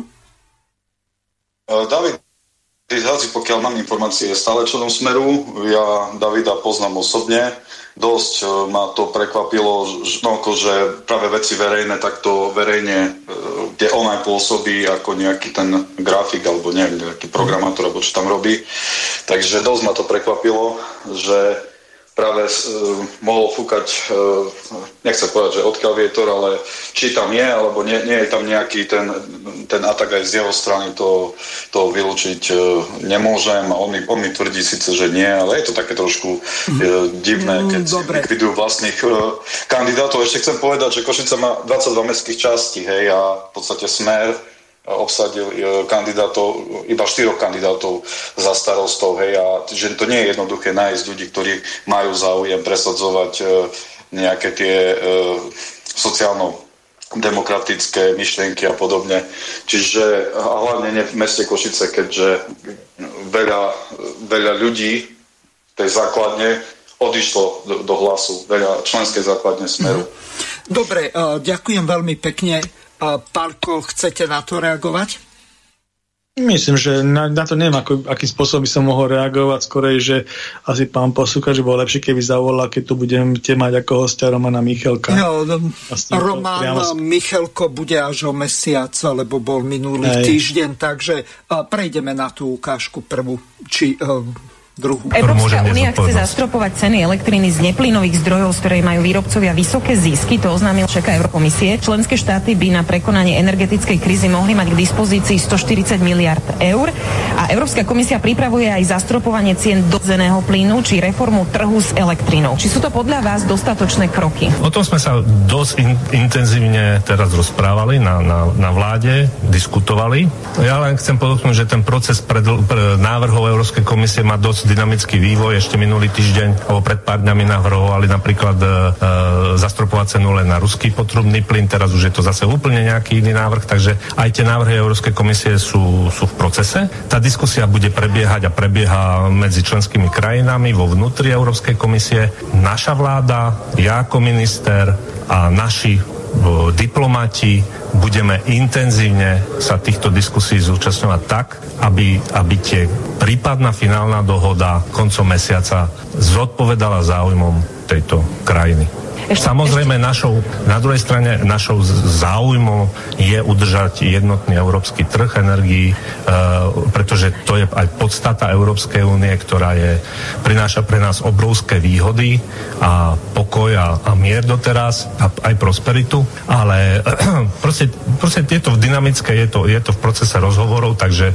na, aj, na, aj pozícia Slovenska sa k tomu bude, naša pozícia v tých rozhovoroch sa bude tomu, bude na to reagovať, ale hovorím ešte raz, podporíme na, vo finále také riešenie a budeme súčasťou takého riešenia, ktoré bude zohľadňovať elementárne a základné záujmy našej krajiny. Napríklad ozvali sa aj vodohospodári, ktorí hovoria, že majú zmluvy, ktoré majú vlastne na elektrínu do konca roka platné a že ak sa im nepomôže, nezastropujú sa ceny aj pre nich, takže by mohla popri všetkom zdražiť aj napokon voda. Čiže čo s vodárenskými spoločnosťami, či patria do nejakej kritickej infraštruktúry, ktorým chcete pomôcť a pomôžete, viete to nejako garantovať? Uh, tu nám vidíme, že málo kto až teraz si uvedomuje, že bez elektriky nefunguje nič. Myslím, že to ešte Jara Cimrman niečo podobné povedal. Áno, lebo aj, vo, aj čerpadla na vodovodoch, na vodárenskej sieti fungujú na elektriku. Aj plynový kotol v domácnosti v rodinnom dome funguje na elektriku. Len, takže keď vypadne elektrika, tak ten plyn vám tam nepomôže, nevykoríte ten dom. Proste elektrika je alfa omega všetkého. Vodári nie sú jediní. Zoberte si potravinárov, Eh, cena elektriky zasahuje všetko. Proste každú oblasť života, aj to, že tá kamera svieti alebo nesvieti, či my tu svietime. A máme takže, na to, aby takže, sme pomohli každému? Uh, musíme vytvoriť mechanizmy tak, aby sme pomohli uh, domácnostiam, tam jednoducho ľudia E, nemôžu mrznúť a musí, musia si schopní zaplatiť účty. Do konca roka majú zabezpečené ceny. Keď niekto teraz tvrdí, že mu sa zvyšuje cena, e, buď zámerne klame, alebo nepochopil možno vyučtovaciu faktúru. To by som chcel upozorniť, že mnohé domácnosti teraz dostávajú vyučtovacie faktúry za, za rok. Hej? Oni nedostávajú od 1. januára do 31. decembra. Tie zúčtovacie obdobia sú rôzne a mnohé domácnosti e, dostávajú teraz na jeseň, ale to je vyučtovanie za minulý rok a to je jednoducho balans klasický, ktorý máme každý rok, koľko si zaplatil na zálohách a koľko si reálne spotreboval. Niektorí majú nedoplatok, niektorí majú preplatok, mnohí zostali plus minus na rovnakom. Ale tá tá cena za tú kWh, či už plynu alebo elektriky sa do konca roka pre žiadnu domácnosť nemení.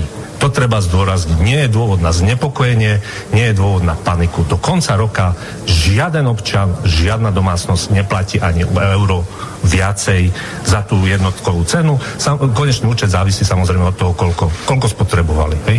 Ale to je prirodzené, to je vždycky tak. A, e, a horší problém je e, biznis, podniky, podniky polnohospodári, takže tam Hotely, všetko, ako tí, ktorým už kontrakty skončili, ktorí, ktorí prichádzajú nové faktory na základe nových cien, toto musíme riešiť uh, prioritne svojím spôsobom a tam sa, samozrejme sme obmedzení tým, že e, nedovolená štátna pomoc, nemôžeme rozdávať peniaze daňových poplatníkov ani v rámci pravidel EÚ a aj v rámci našich, proste kto príde, tak koľko si zapýta, tak dostane. Zase sú na to mechanizmy, ktoré už sú e, pripravené pre maloodberateľov, už je pripravený mechanizmus. Očakávame v najbližších dňoch, že bude v, e, v Bruseli schválený, pretože to sa musí schváliť na celoeurópskej úrovni a môže môže sa spustiť mechanizmus pomoci pre týchto maloodberateľov už e, v nasledujúcich týždňoch Sam, a ďalšie e, možnosti, ktoré tu máme, ktoré, e, v ktorých sa pohybujeme rámce, sa finišujú takisto a v nasledujúcich týždňoch pôjdu na schválenie do Bruselu, tak aby sme e,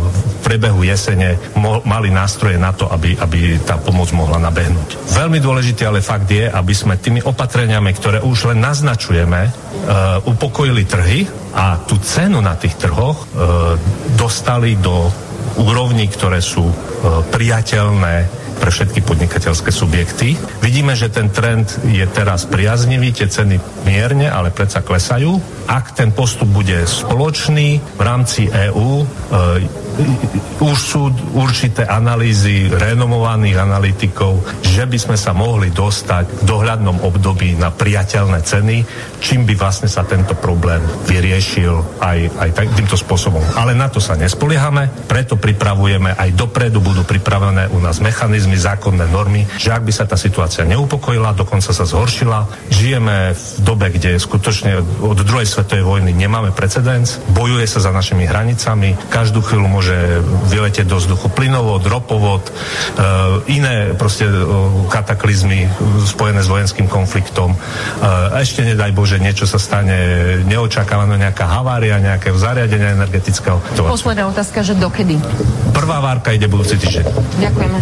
Takže toľko minister Hirman. No, on v podstate mňa a všetkých ostatných ľudí nazval klamármi. Ja neverím tomu, že sa ceny nezvyšovali za meter kubický plynu z jedného prostého dôvodu.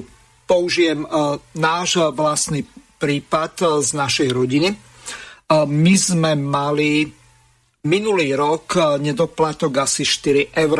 Kvôli tomu, kvôli 4 eurám nám zvýšili o 4 eur na mesiac, to znamená 44 eur oproti tomu predchádzajúcemu a teraz sme doplácali vyše 90. Čiže a rovnako 800 metrov kubických sme spotrebovali ako v predchádzajúcem roku, tak neviem, buď ten chlap klame, alebo na tom mieste nemá čo robiť, alebo je to nejaký diletant e, na úrovni Matoviča alebo Hegera, e, pretože toto nedáva vôbec e, žiadnu logiku.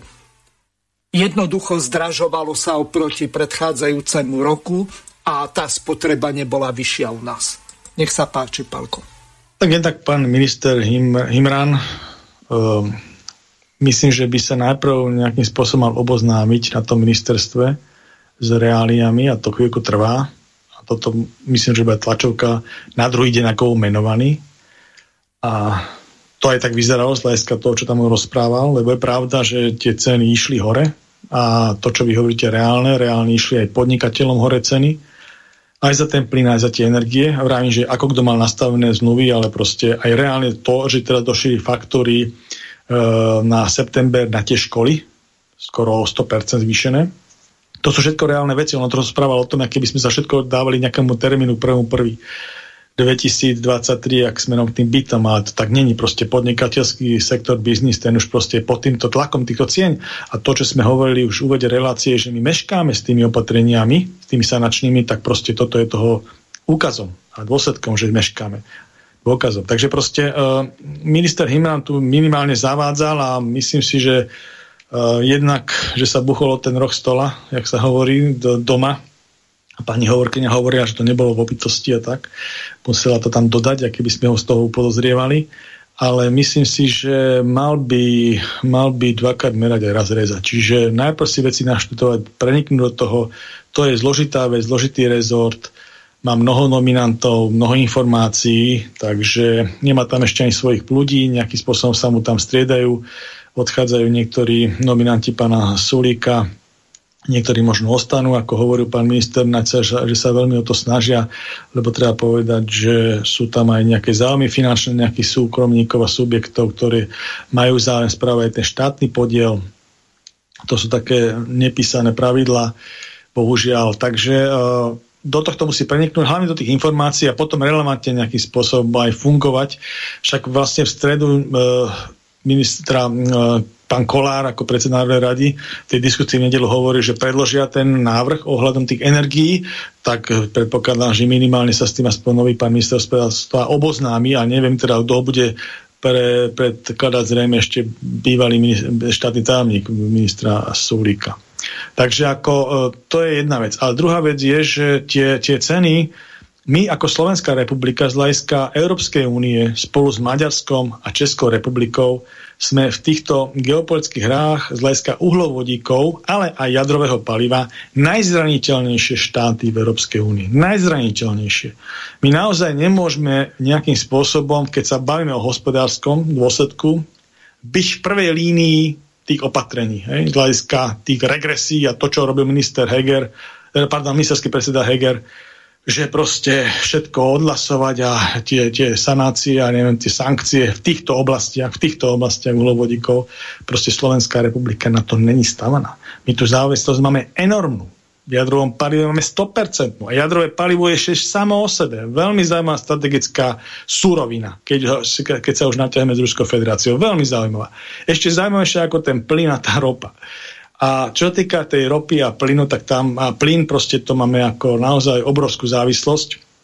je tam okolo 90%, už teraz sa robia nejaké veci ako opatrenia, ale stále to proste my nemáme šancu zbaviť, jak niektoré iné krajiny v Európskej únie, že do roka, do roka a pol, to proste u nás je väčší problém. No a čo týka tej energii, jednak sme najviac plinofikovaný štát, jednak sme strojárenský štát, tu je strašne veľa strojárenských výrob, však nie je náhodou, nie náhodou hovoríme o tom, že to jadro, hej, lebo tu máme taký ešte, mimo všetkých tých zápasov, máme tu ešte taký ten uh, vnútro, vnútroeurópsky zápas ohľadom toho Green Dealu, tých, tých sprostostí neomarxistických, čo tam oni dávajú, hej, ktorý vlastne napadá aj ten náš energetický mix vo svojej podstate, pretože sa snaží dať jadro von z neho, hej, že proste to je nejaká nečistá vec. No bol tam veľký zápas a s pomocou tých jadrových krajín v Európskej únii hlavne francúzska, ale aj slovenská, česká a tak ďalej, tak proste sa prebil troška ten, ten, ten pátos takých tých Rakúska, Nemecka, poťažma Nemecko s tým má veľký problémom, že vlastne tú jadrovú energetiku, hej, v týchto všetkých veciach ešte stále idú v tých ideologických hraniciach, že proste treba sa jadra zbaviť a tak ďalej. Pritom majú tiež tým veľký problém. To znamená, že tá Slovenská republika je jednoznačne na jadre. A to, že sa teraz od toho roku 86, myslím, že sa trojka začala robiť tie mochovce. A teraz to najdôležitejší čas vlastne sa spúšťa úplne ako to, ako pri tej všetkej sprostote, čo my tu máme v, tých, v tom establishmente, tak tu na takáto jasnotlivá správa prišla v pravú chvíľu, že púšťame trojku a keď sa zanesie tým palivom a začne produkovať niekedy na hranici týchto rokov, 2022-2023, tak proste dostaneme 65% z jadra energie, hej? To je ako tá dobrá správa. To znamená, že to je veľmi stabilný prúd, pretože elektrika sa nerobí, jak mi to vysvetľovali, na sklad, tá sa musí okamžite utilizovať. Čo sa vyrobí, sa utilizuje a jadro je neskutočne stabilná, jednak veľmi lacná forma výroby elektriky a neskutočne stabilná. Hej? Takže ako keď máte energeticky alebo stojárensky postavenú výrobu v tom štáte ako dominantnú, čo Slovensko má, pretože tu je strašne veľa tých, tých firiem stojárenských a to je vlastne gro, však automobilizmus a všetky navezujúce supporty na tých sú strojárenská výroba. Takže my sme veľmi energeticky náročná krajina, podobne ako Nemecko. Takže potrebujeme ten stabilný zdroj elektrickej energie a my ho aj budeme mať, to jadro. Ešte ten štvrtý blok, keď sa urobí, tak sa to ešte zvýši nejakých 60%, možno nejakých 70, 75. A ten zvýšok, to sa už bude dávať potom z takých tých variabilných zložiek, napríklad aj z plynu alebo z niečoho iného. To sú také veci, že tá elektrika, keď sa nerobí na a musí sa okamžite spotrebovať to, čo sa vyrobí, tak tá stabilný zdroj, ten jadro, ten funguje, máte tam stabilne 75, keď potrebuje nejaký väčší príkon, napríklad nejaké výroby sa rozbiehajú a tak ďalej, alebo cez deň a noc nepotrebujete vykrývať, tak sa spúšťajú také tie plynoidné, plyno, plynové prevádzky, ktoré vlastne potom vyrábajú elektriku, je na plyn. A tie sa vedia aj odstaviť, lebo to proste je jadro, že proste permanentne stabilne funguje v nejakých, nejakých otáčkach a produkuje niečo. Takže a takýmto sa vlastne, čiže inak povedané, jadro nemôže byť 100% v tej krajine nikdy, hej, lebo nerozlišuje potom tie výpadky, ale môže byť v nejakom vysokom percentuálnom podiele, pokiaľ ten štát má strojárenskú výrobu alebo takéto, by som povedal, energeticky náročné veci, tie prevádzky a ten zvýšok sa dopraví vlastne z iného zdroja, tá elektrika, z plynového takého, ktorý je schopný aj zapnúť sa a vypnúť vtedy, keď to treba. Kedy si tá energická sústava z hľadiska svojej spotreby to zapnutie alebo, alebo vypnutie vyžaduje. Takže takýmto spôsobom proste je to veľmi dôležité. No a samozrejme, že uh, ten zápas o ten, jadro, o ten, o ten energetický mix, aby ostal zachovali, aby jadro bolo podporovateľným energetickým zdrojom v rámci Európskej únie. To bol veľmi dôležitý zápas niekedy z tohto roka a nie celkom u konca, lebo tam to ešte tiež nie je akože spravený do, nejako, do nejakej alokácie, ale nie je to celkom, celkom ešte doriešené. A samozrejme sú to aj iné také veci, ktoré ešte s týmto všetkým sa posúvajú, lebo v rámci tohto energetického súboja, ktorý tu máme, ešte vlastne umelo tlačíme aj také sprostosti, ako je ten Green Deal z hľadiska toho, že tu prechádzame na, na e, auta na baterky, definitívne v roku 2035, hej, čo je sám taký bič na Európsku, e, by som povedal, úniu sám o sebe. Nikto nás tomu nenútil. Z hľadiska nejakého vplyvu na životné prostredie to je veľmi sporné, hej, čo to priniesie. A druhá vec, ženieme sa do energetickej závislosti z, z uhlovodíkov smerom od Ruskej federácie smerom k Číne, pretože treba povedať, že 60% lítiových baní ovláda dneska Čína po svete, ano. na skúpere. Takže proste toto sú veci, ktoré, ktoré ako by si mala Európska únia z hľadiska geopolitického roz, rozmýšľania nejakým spôsobom ujasniť. Lebo tam naozaj prevládajú nejaké národné politiky, národné záujmy a potom hľadiska toho spektra Európskej únie ideologické. A hlavne tie neomarxistické, liberálne prúdy so svojimi hlúpostiami, ktoré tam vyslovene dávajú. Aj s tou klimatickou zmenou a tak ďalej. To nikto nespochybňuje klimatickú zmenu. Len proste je to určitý cyklus, ktorý hovoria konzervatívci, že proste ten vplyv tej ľudskej činnosti na tú klimatickú zemi není až tak zásadný, ako hovoria tí neomarxisti, tí liberáli. Hej? A tam je ten spor, ktorý máme, veľký spor. Ale to, takýto spor má veľmi veľa konkrétnych opatrení v hospodárstve a musím povedať veľmi hlúpych opatrení, ktoré sa príjmajú hlavne na úrovni tej únie. Mm-hmm. A sú to veľmi zásadné veci. A napísal nám poslucháč Andrej, to je skôr konštatovanie ako otázka, potvrdzujem, že Hirman buď klame, alebo je to diletant. A mne išli predávkové platby na tento rok asi o tretinu hore a to nič nebraví o tom, aké bude vyučtovanie. Čiže e, ľudia teraz vidia, že podľa toho, že ako majú to fakturačné obdobie, e, my sme ho mali teraz v auguste, čiže v septembri e, sme už doplácali nedoplatky a už e, to navýšenie e, bolo dosť e, drastické. To znamená, že to sa ešte len rozpamätáme, že ako toto všetko vlastne dopadne, keď končí ešte toto, tohoto ročné nejaké to regulovanie, pretože vieme o tom, že aká katastrofálna situácia je. A to, čo vyjednal Sulik, tak to bola jedna hotová katastrofa. Mám tu jednu takú krátku ukážku, kde e, Milan Krajniak to komentoval takto. Získať odpoveď na niekoľko som sa pokúšal získať odpoveď na niekoľko otázok jednoduchých. Poprvé, Nemci od dnes zavadzajú úsporné opatrenia konkrétne pre úrady, pre domácnosti, e, pre firmy. Španieli zaviedli cenový strop na plyn. Kedy a ktoré opatrenia urobíme my? Nedozvedel som sa, pretože to nie je pripravené. Po druhé, pýtal som sa, s čím môžu počítať domácnosti, čo sa týka cien energií na budúci rok. Dostal som odpoveď, že moment momentálne situácia vyzerá tak, že ak by štát neurobil nič, tak by to malo stupnúť o 380%. Ak štát urobí to, čo zatiaľ ministerstvo hospodárstva navrhuje, tak by to malo stupnúť o 101%. To není žiadna lacná cena energie pre domácnosti. To je pre mňa absolútne nepriateľné. Nepriateľné no-go, takéto niečo nemôže byť. Plus 101% pre domácnosti za tej istej spotreby energie, tak ako v tomto alebo v minulom roku. To je nepriateľné, neakceptovateľné. Tretia moja otázka bola ceny plynu. Debatovali sme o tom štvrtýkrát za 10 dní. Pýtal som sa, s čím majú na základe doteraz pripravených opatrení domácnosti počítať. Odpoveď bola zo strany ministerstva hospodárstva URSO plus 55%. Nepriateľné, absolútne nepriateľné. Neakceptovateľné, pretože takýmto spôsobom domácnosti nemôžu fungovať. Neexistuje za takýchto cien.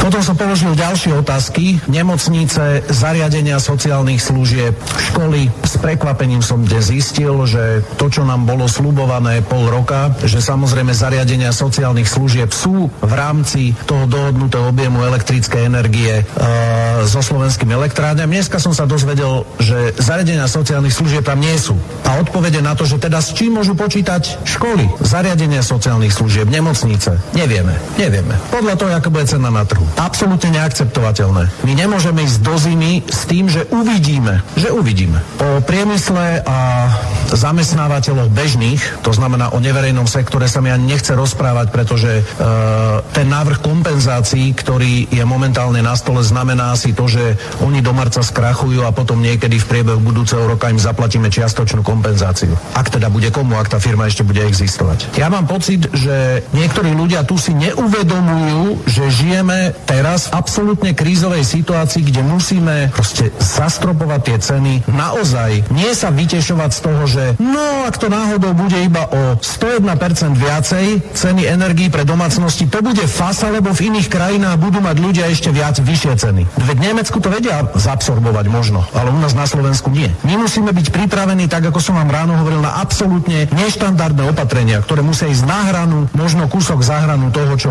momentálne európske normy v oblasti energetiky umožňujú. My sme v absolútne krízovom stave a ja očakávam, že sa tak budeme aj správať.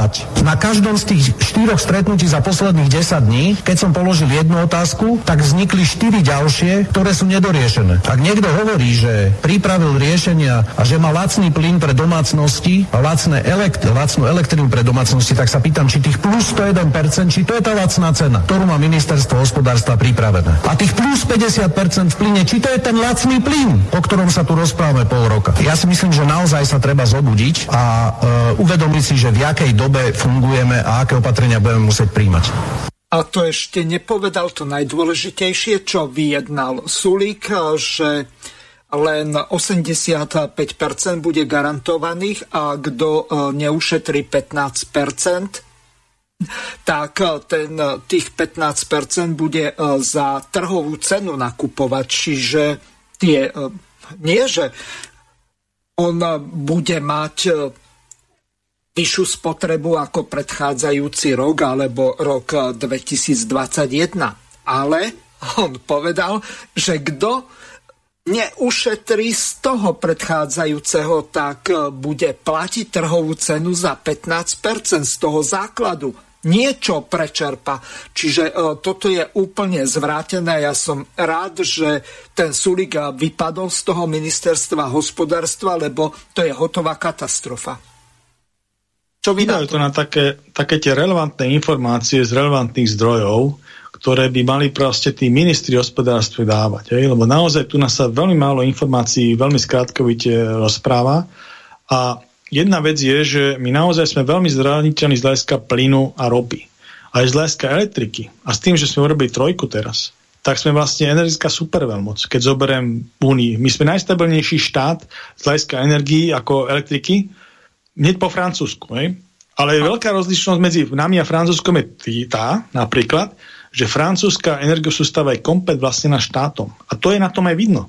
Pretože to, čo tam oni robia, proste, že garantujú určité, určité stropovanie, určité fixy, lebo stropovanie je vlastne fixná cena nejaký spolu elektriny.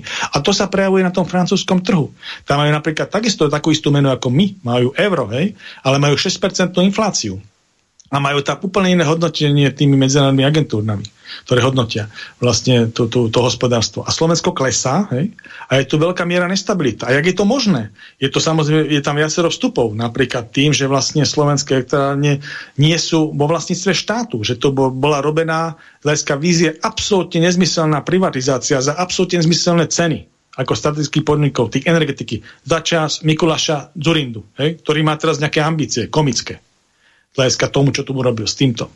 A samozrejme, že to sa ukázalo vtedy, keď nie v tom dobrom počasí, tá, tá blbosť, čo spravili, ale v tom zlom počasí. Takisto, ak sa ukázal stav zdravotníctva, keď došla pandemická kríza. V akom stave sú tie koncové nemocnice? Že máme najviac odvrateľných úmrtí v Rajska 27, v Rajska nášho civilizačného okruhu. A teraz v rámci energetiky, jak je to možné, že štát, ktorý je takto sanovaný elektrikou, má nejaké problémy? Jak je to možné, že my keď vyrobíme v tomto štáte elektriku z jadra za 38 eur, nejakú megawatt hodinu, tak nás tu nás zrušuje nejakých 1000 eur na nejakom lipskom trhu. Jak je to možné? Jak je to možné, že takto funguje? Jak je to možné, že tí kompetentní s takýmto fungovaním Slovenskej republiky v tom, tom e, súšťatí Európskej únie súhlasili? Keď to je takto nevýhodné pre nás. A druhá vec, keď teraz nejakým spôsobom sa prekopova ten energetický trh, lebo viacerým to tam zaplože problém, tak ja sa pýtam, aký je postoj Slovenskej republiky, čo preto spravili. Lebo jak bola tá diskusia medzi Robertom Ficom a e, predsedom Kolárom, tak povedali jasne, že tie opatrenia smerom zastropovaniu z hľadiska Európskej únie nejakých 180 eur tam bola, že to pre nás absolútne nezaujímavé. Absolútne nezaujímavé. Ja sa pýtam, aký je postoj slovenskej vlády. Ja som nepočul ministerského predsedu Hegera tejto veci sa nejakým spôsobom vyjadriť, ako šéfa exekutívy ako najviac zodpovednou, lebo on zodpovedá za celú vládu, hej, všetkých tých ministrov. Ľudsku tým prstom, keby to bolo tak, ako to má byť, jak to má napísané tie kompetencie, tak ich môže vyhadzovať. Jak na kolotočí tam môže striedať, hej, keby išlo o to, lebo on má tú zodpovednosť. On je ministerský predseda. On k cenám energii povedal toto a mám to dvakrát nahraté pre tých, eh, ktorí si to nezapamätajú na prvýkrát. Občania Slovenskej republiky budú celý rok platiť tú istú cenu. Z hľadiska plynu aj z hľadiska elektriny, tak je, ako je to aj teraz, akurát, že teda v inej výške. Občania Slovenskej republiky budú celý rok platiť tú istú cenu. Z hľadiska plynu aj z hľadiska elektriny, tak je, ako je to aj teraz, akurát, že teda v inej výške takýto eh, diletant, ako môže robiť eh, ministra financí a teraz eh, premiéra, pretože jemu vo, v jeho vyjadreniach chýba elementárna logika. Inak povedané, keď preložíme pre poslucháčov Slobodného vysielača, tak pán premiér Heger povedal, že vlastne budú mať aj na budúci rok pravidelné mesačné platby za elektriku napríklad, len budú v inej výške, čiže o 100% vyššie alebo o 200% vyššie, ale každý mesiac im dojde faktúra, môžu sa spolahnuť. Je? Toto no, povedal veď, predseda vlády. Dobre, lenže to, čo som ja povedal a čo v podstate ten poslucháč Andrej potvrdil na jeho predávkoch, že majú o tretinu vyššie, tak eh, v podstate ani to neplatí, čo povedal Heger, pretože nemáme tie isté ceny eh, predávkové, ale už o tretinu vyššie. Takže to je hlúposť, čo hovorí. Ja som naozaj veľmi zvedavý. Môžeme tam potom ešte pustiť tú poslednú ukážku ano. s pánom Kolárom. E, vlastne čo oni reálne v stredu, túto stredu na vláde, smerom k riešeniu energetickej, energetickej krízy vlastne príjmu. To som fakt veľmi zvedavý. Tie riešenia na hrane alebo jemne za hranou, o ktorých hovoril pán minister Milan Krajniak, minister práce a mhm. sociálnych vecí. Tak si to vypočujeme. Predseda vlády musí hovoriť, robíme všetko preto, prídeme s návrhmi a nie on povie, bude to presne to isté, ako to bolo, len to bude vyššie, tak to čo je? Dobre, predseda, aby, aby, sme ale dokončili aj tie energie, ano. pretože dôležité ano. nie sú len domácnosti, ale aj podniky. Už vieme, že Slovalko zatvára chemička Fortiska, ale európske ferozliatinárske závody. Na čo, na čo teda sa majú pripraviť? Lebo vy ste Dobre. vstupu do menšinovej vlády podmienili aj tým, že chcete ano. pomôcť, samozrejme, samozrejme, aj podnikateľom, aj domácnostiam, čo sa energie týka. Dobre, to znamená, že e, vrátim sa k týmto, týmto dvom úrovňam. Áno, e, s týmto sa počíta, počíta sa rovnako aj s tými 700 tisíc e, domácnostňami, ktoré e, momentálne z toho vypadli. E, ja by som teraz ešte raz chcel, a budem to robiť posledný krát, aby som sa tu neopakoval ako nejaký verkel, zastať e, pána premiéra Hegera. Totiž to, to bolo veľmi nešťastné, takto ho vystrihli, bolo to vytrhnuté z kontextu. Ja chápem, čo on povedal. On povedal pravdu my keď teraz zastropujeme ceny, a teraz je jedno, či tá cena elektrickej energie, nikto, všetci vieme, že to nebude tá istá cena, čo je dnes. To, to vieme dobre, lebo však e, tá, za rok tá cena spotu vyletela niektorí privedá aj na tisíc eur. Ale sú tam aj poplatky, na ktoré štát nemá dosah. Áno, však, a počkajte, ma nechajte dovoliť, to je cena silovej energie a poplatky za uh, tr- transport tej elektriky. No a teraz, uh, samozrejme, že tu máme nejakú hodnotu silovej energie a máme tu aj poplatky, ktoré sa vyrátajú, bohužiaľ, vyrátávajú sa z spotu. Preto pomaličky ten transport narastol na dvakrát alebo trikrát toľko, lebo majú právo podľa vzorca ho vyrátavať z tej najvyššej ceny spotu. A tým, že to vyletelo tak strašne hore, tak oni by sa neumerne obohatili tieto e, spoločnosti, ktoré dovážajú tú elektriku potom kábly, ja som to ľuďom vysvetlil, domov do e, príbytkov. To znamená, že budeme to stropovať, aby ani oni nemohli vychádzať z tej vysokej sumy, ale ak z tej, ktorý, e, z tej sumy, ktorú zastropujeme. Čiže budú vychádzať, dajme tomu, z hodnoty, ja neviem, e, X, podstatne nižšie ako strop. To im zakážeme. Zákonom im to zakážeme to týmto spôsobom e, vypočítavať. To je prvá vec. Takže to šetríme tu na e, prostriedky. Ďalej, e, budeme kupovať, aby sme boli korektní, mali sme možnosť aj zoštátniť tie, tie elektrárne, ale budeme korektní, zoberieme tú elektrickú energiu, zobereme ju, ale elektrárne a banky môžu byť v kľude, preto lebo dostanú tie isté peniaze, za ktoré tú elektrickú energiu oni predali smerom von tým obchodníkom. Možno, že dostanú aj o 10 e, eur za megawatt viacej, ale nie, nie 180, na to môžu zabudnúť. To znamená, že takýmto spôsobom chceme znížiť tú, tú základnú, uh, základný výpočet tejto elektriky, elektrickej energie. Ale je pravda, že tá cena od 1. januára stupne. Ja neviem vám teraz povedať okolko, či to bude 10, 20 alebo až 50% To vám neviem povedať, to budeme vidieť podľa toho, ako to prepočítajú a ako s, s tým prepočtom príde pán minister hospodárstva. Potom, keď bude tá cena istá, tak teraz ideme k tomu premiérovi Hegerovi, tak tí ľudia budú mať garanciu, že celý rok budú mať tú istú cenu elektrickej energie. My sa budeme snažiť ako vláda, aby tá cena bola taká, aby to vedeli prežiť. A teraz máme tu na nejaké ohrozené skupinu obyvateľstva energetickou chudobou. Ich môže byť 500 alebo 700 tisíc. Tí ľudia, ako hovoríte vy, musia dostať či to bude, ako ste robili vy, tú plynovú vratku, či to budú energetické vratky, alebo to budú energetické šeky. No, nazvime to akokoľvek, vláda musí byť pripravená vyčleniť určitý e, balík peňazí na to, aby sme tým najviac ohrození. Viete, mne nemusia posielať nič.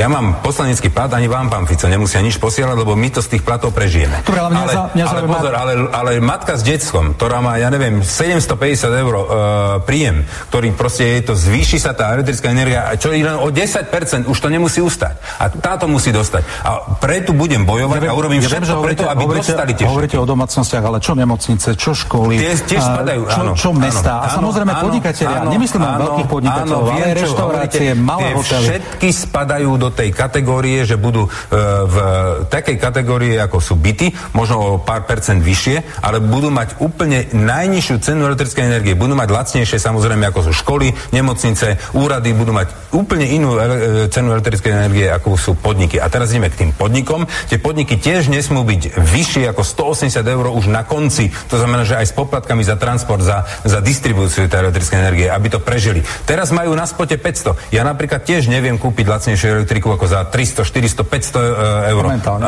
Jasné. Samozrejme, to znamená, že tieto podniky na základe tohto krachujú. To znamená, že... Dobre, čo to, bude, musí... čo to bude vládu stáť? Máme na to peniaze? No nie, to nebude stáť vládu nič, lebo my to urobíme zákonom, my to zastropujeme, my tie ceny znížime e, dole tým nie, že teraz zoberieme z rozpočtu 10 miliard a vyplatíme tých kšeftárov, ktorí nás tu na okradajú. Vôbec nie. Keď to nevie urobiť si s tým poriadok Európska únia, my musíme zachrániť našich ľudí tu našimi zákonmi. A môže si o tom myslieť dokoľvek správnikov, ústavy, čokoľvek, že z toho budú nejaké súdy. Mňa to nezaujíma. Mňa zaujíma, či to títo ľudia prežijú a tieto podniky, či to prežijú. A tu budem robiť preto všetko. Skôr som myslel tú energetickú chudobu, že teda koľko na to má asi vláda. Bude to musieť vyčleniť, koľko bude treba na tú energetickú. My nemôžeme nechať tie matky s deťmi e, padnúť. To je jedno, proste to vláda bude musieť zaplatiť. Je to, je to, je to, vás to, pán Ja na to, nie, vôbec na to nepokojuje. No, takže toľko Boris Kolár. Môžete to komentovať. E, ja Uvidíme. Kolárovi e, neverím. A rád by som mu veril to, čo povedal, lenže oni zrejme budú reagovať na to, e, čo im nariadi Európska únia, čo im nariadi americká ambasáda a podľa toho sa budú správať. Čiže vieme o tom, že vojna na Ukrajine je nie od 24. februára, ale od roku 2014. Tá občianská vojna tam pokračuje. To, že Európska únia a Spojené štáty tam pchali zbrane a Fico dal v roku 2014 Jaceňukovi reverzný plyn, tak ten režim udržali. A teraz toto je následok. Nech sa páči u nás je ten verejný diskurs veľmi populisticky nastavený a aj v týchto vystúpeniach, aj pána Kolára alebo aj iných proste uh, je to veľmi cítiť. A druhá vec, že mnohí tí odborníci, ktorí sú, a niektorí odborníci pre tej oblasti, sú mnohokrát reprezentanti určitých lobistických skupín. A to tiež skresluje ich pohľad. To znamená, je to fanúšikov nejakého usporiadania tej energetiky, nejakého usporiadania v nejakom danom segmente v zdravotníctve a tak ďalej. A to tiež je na tom veľmi cítiť. A to viete rozlišiť až vtedy, keď tomu segmentu naozaj rozumiete. A čo sa týka týchto vecí, tu naozaj uh, je veľká chyba aj v tej vízii, ktoré som hovoril, nie rastom zdravotníctve, ale v energetike. Proste Slovenská republika nejakým spôsobom 30 rokov sa vyvíjala, nie len proste z hľadiska rozvoja nejakého spoločského zriadenia, ale ekonomicky, hospodársky a tak ďalej. Niekam sme sa integrovali, jak sa hovorí do severoatlantických štruktúr, niekam sme sa aj e, ekonomicky a aj proste obranne zaradili, ale mnohé tie súčasti, veľmi strategické, sme neupravovali z nejakých dôvodov. Hej?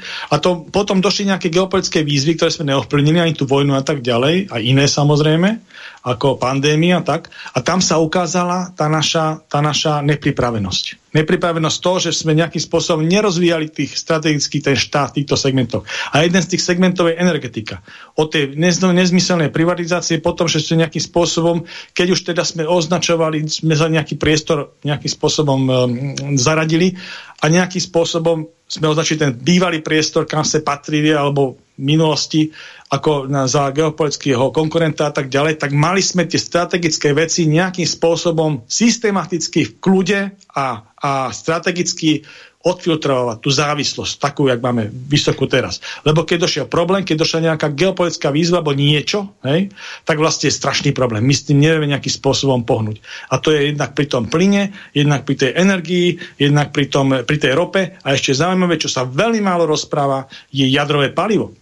Pretože jedna vec, že my máme energetický mix, máme tam veľmi veľký podiel, druhý najväčší po Francúzsku, teraz tým tretím blokom jadrovej energetiky, 60%, super, hej. A máme ešte v pláne štvrtý blok, možno bude nejaká 70-75, čiže z hľadiska tohto je to dobrá prognóza, vízia, ale máme to všetko postavené na ruskom palive. A treba povedať ešte, že nielen takáto chyba sa stala u nás, hej, alebo je to chyba, ale celkové, pretože ruské palivo, keď sme si robili, že vlastne kde sme najzraniteľnejší, najsilnejší z hľadiska slobodného sveta, e, z hľadiska e, Ruskej federácie. Tak to není ropa, je to ani plyn, je to jadrové palivo.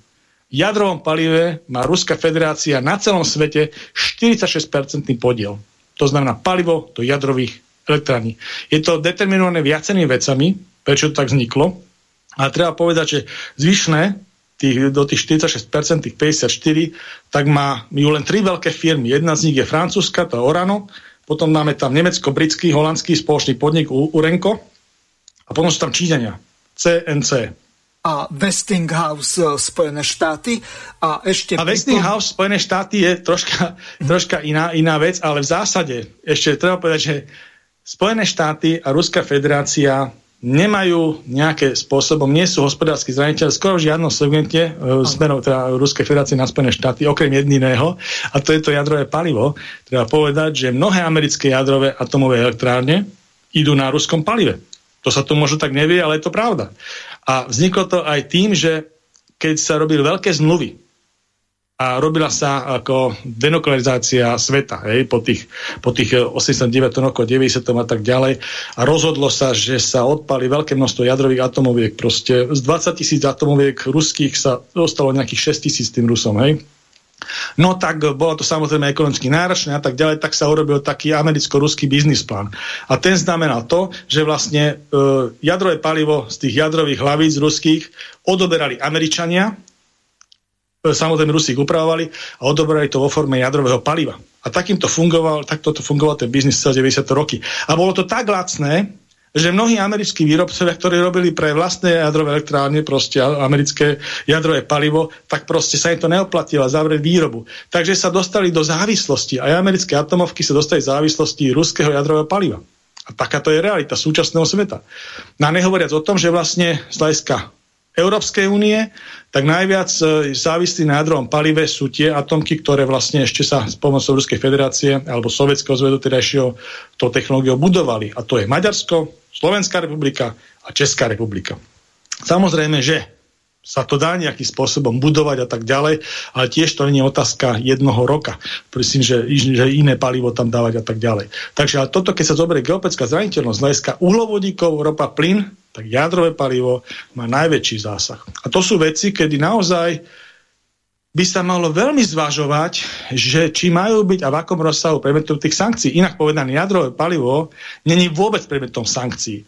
A dokonca to išlo do takých anomálií, že keď sa zistilo, že je problém, lebo sa urobili sankcie v takom veci, že sa nemôže ani prijete lietadlo a tak ďalej, tak sa potom rýchlo, rýchlo dávali povolenia na prestáťa tých lietadiel a tak ďalej, však to riešil aj minister Sulík. A to neriešil minister Sulík, toto riešili aj iné štáty, ako Česká republika a Maďarsko, aby teda letecká doprava, ktorá išli do sankčného zoznamu, tak sa mohlo dojsť, doviesť to palivo jadrové, ktoré nebolo v tom sankčnom zozname. Hej? Čiže proste takýmto spôsobom, proste Slovenská republika, jedna vec je, máme nejakú geopolitickú orientáciu, niekde sme, nejakým spôsobom sa vyjadrujeme a tak ďalej, ale z hľadiska národohospodárskych opatrení národspolského hospodári by sme mali mať Slovensko na prvom mieste. To znamená, že nechodiť niekde ako jezmeni na nejaké rokovanie, ale všetko mať jasne prepočítané v jasných víziách, v jasných veciach a proste byť schopný prijať aj na európskej úrovni také veci, ktoré nám vyhovujú, aj na tej slovenskej úrovni. Jednoznačne. A tam som zvedavý, že kam pôjde odvaha tejto menšinovej vlády.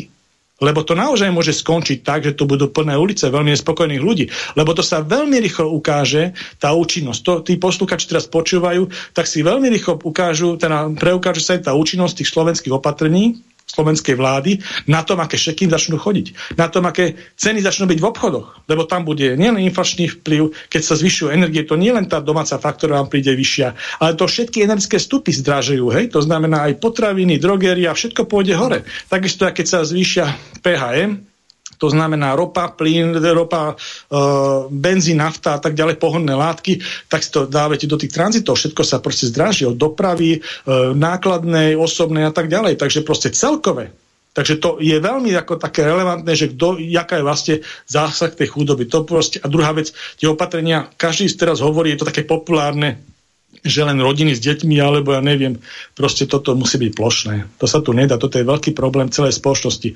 A to ešte na základe toho, čo som hovoril, tej profesijnej skupiny, že my tu riešime ako profesijnú skupinu, viete.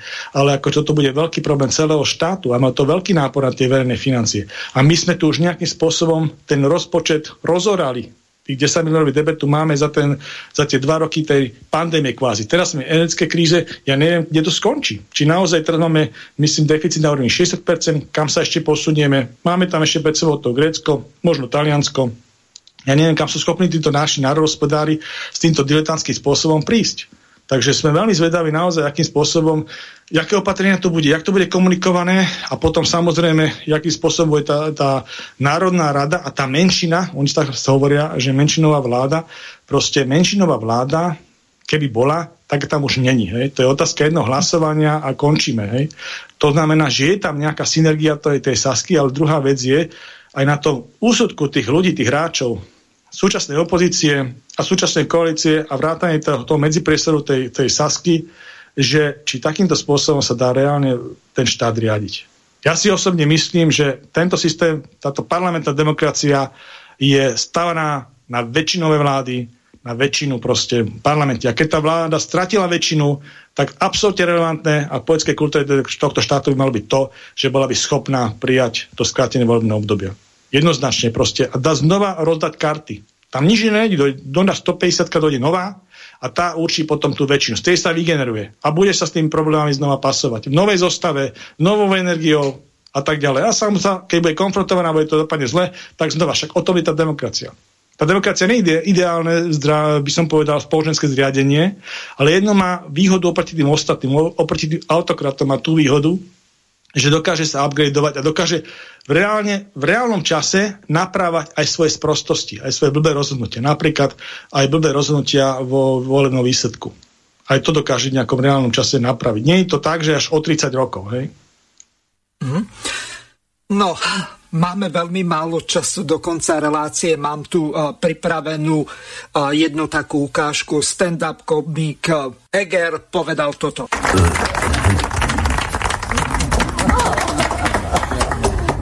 Áno, zaočkovaní výrazne menej šíria uh, tento vírus, čo je prirodzené, pretože majú v sebe protilátky. Ako dobre vieme, protilátky sú protilátky, preto sú protilátky, lebo sú protilátky. Človek, ktorý protilátky nemá, nemá čím bojovať proti tomuto vírusu. Bravo, bravo! Občania Slovenskej republiky budú celý rok platiť tú istú cenu. Z hľadiska plynu aj z hľadiska elektriny, tak ako je to aj teraz, akurát, že teda v inej výške. Bravo, bravo! Ak sa vy pýtate na zníženie DPH, no tak uh, dobre, rozumiem teda tejto otázke, ale povedzme si, a teraz myslím si, že pán Fico mi dá zapravdu, pretože už uh, v roku 2014 uh, pán Fico hovoril, že ak by sa znížila DPH z 20 na 19%, nemá to absolútne žiadny vplyv na ceny. Ja toho citujem, lebo obchodníci ceny neznížia. Naopak, ak ju zvýšite, vtedy hovoril, lebo on zvyšoval vtedy DPH z 19 na 20%, nielen, že idú ceny hore, ale súčasne máš príjem tých 200 miliónov eur. Bravo, bravo! Toľko, lúčim sa s vami, Pálko, a takisto aj s našimi poslucháčmi. Teším sa o 4 týždne na ďalšiu reláciu. Do počutia. Ja sa teším, do počutia. Vysielací čas dnešnej relácie veľmi rýchlo uplynul, tak sa s vami zo štúdia Banska Bystrica Juh lúči moderátor a zvukár Miroslav Hazucha, ktorý vás touto reláciou sprevádzal. Vážené poslucháčky a poslucháči, budeme veľmi radi, ak nám zachováte nielen priazeň, ale ak nám aj napíšete vaše podnety a návrhy na zlepšenie relácie, lebo bez spätnej väzby nebudeme vedieť relácie zlepšovať, za čo vám vopred veľmi pekne ďakujem. Do počutia. Tá Táto relácia vznikla za podpory dobrovoľných príspevkov našich poslucháčov. I ty sa k ním môžeš pridať. Viac informácií nájdeš na www.slobodnyvysielac.sk Ďakujeme.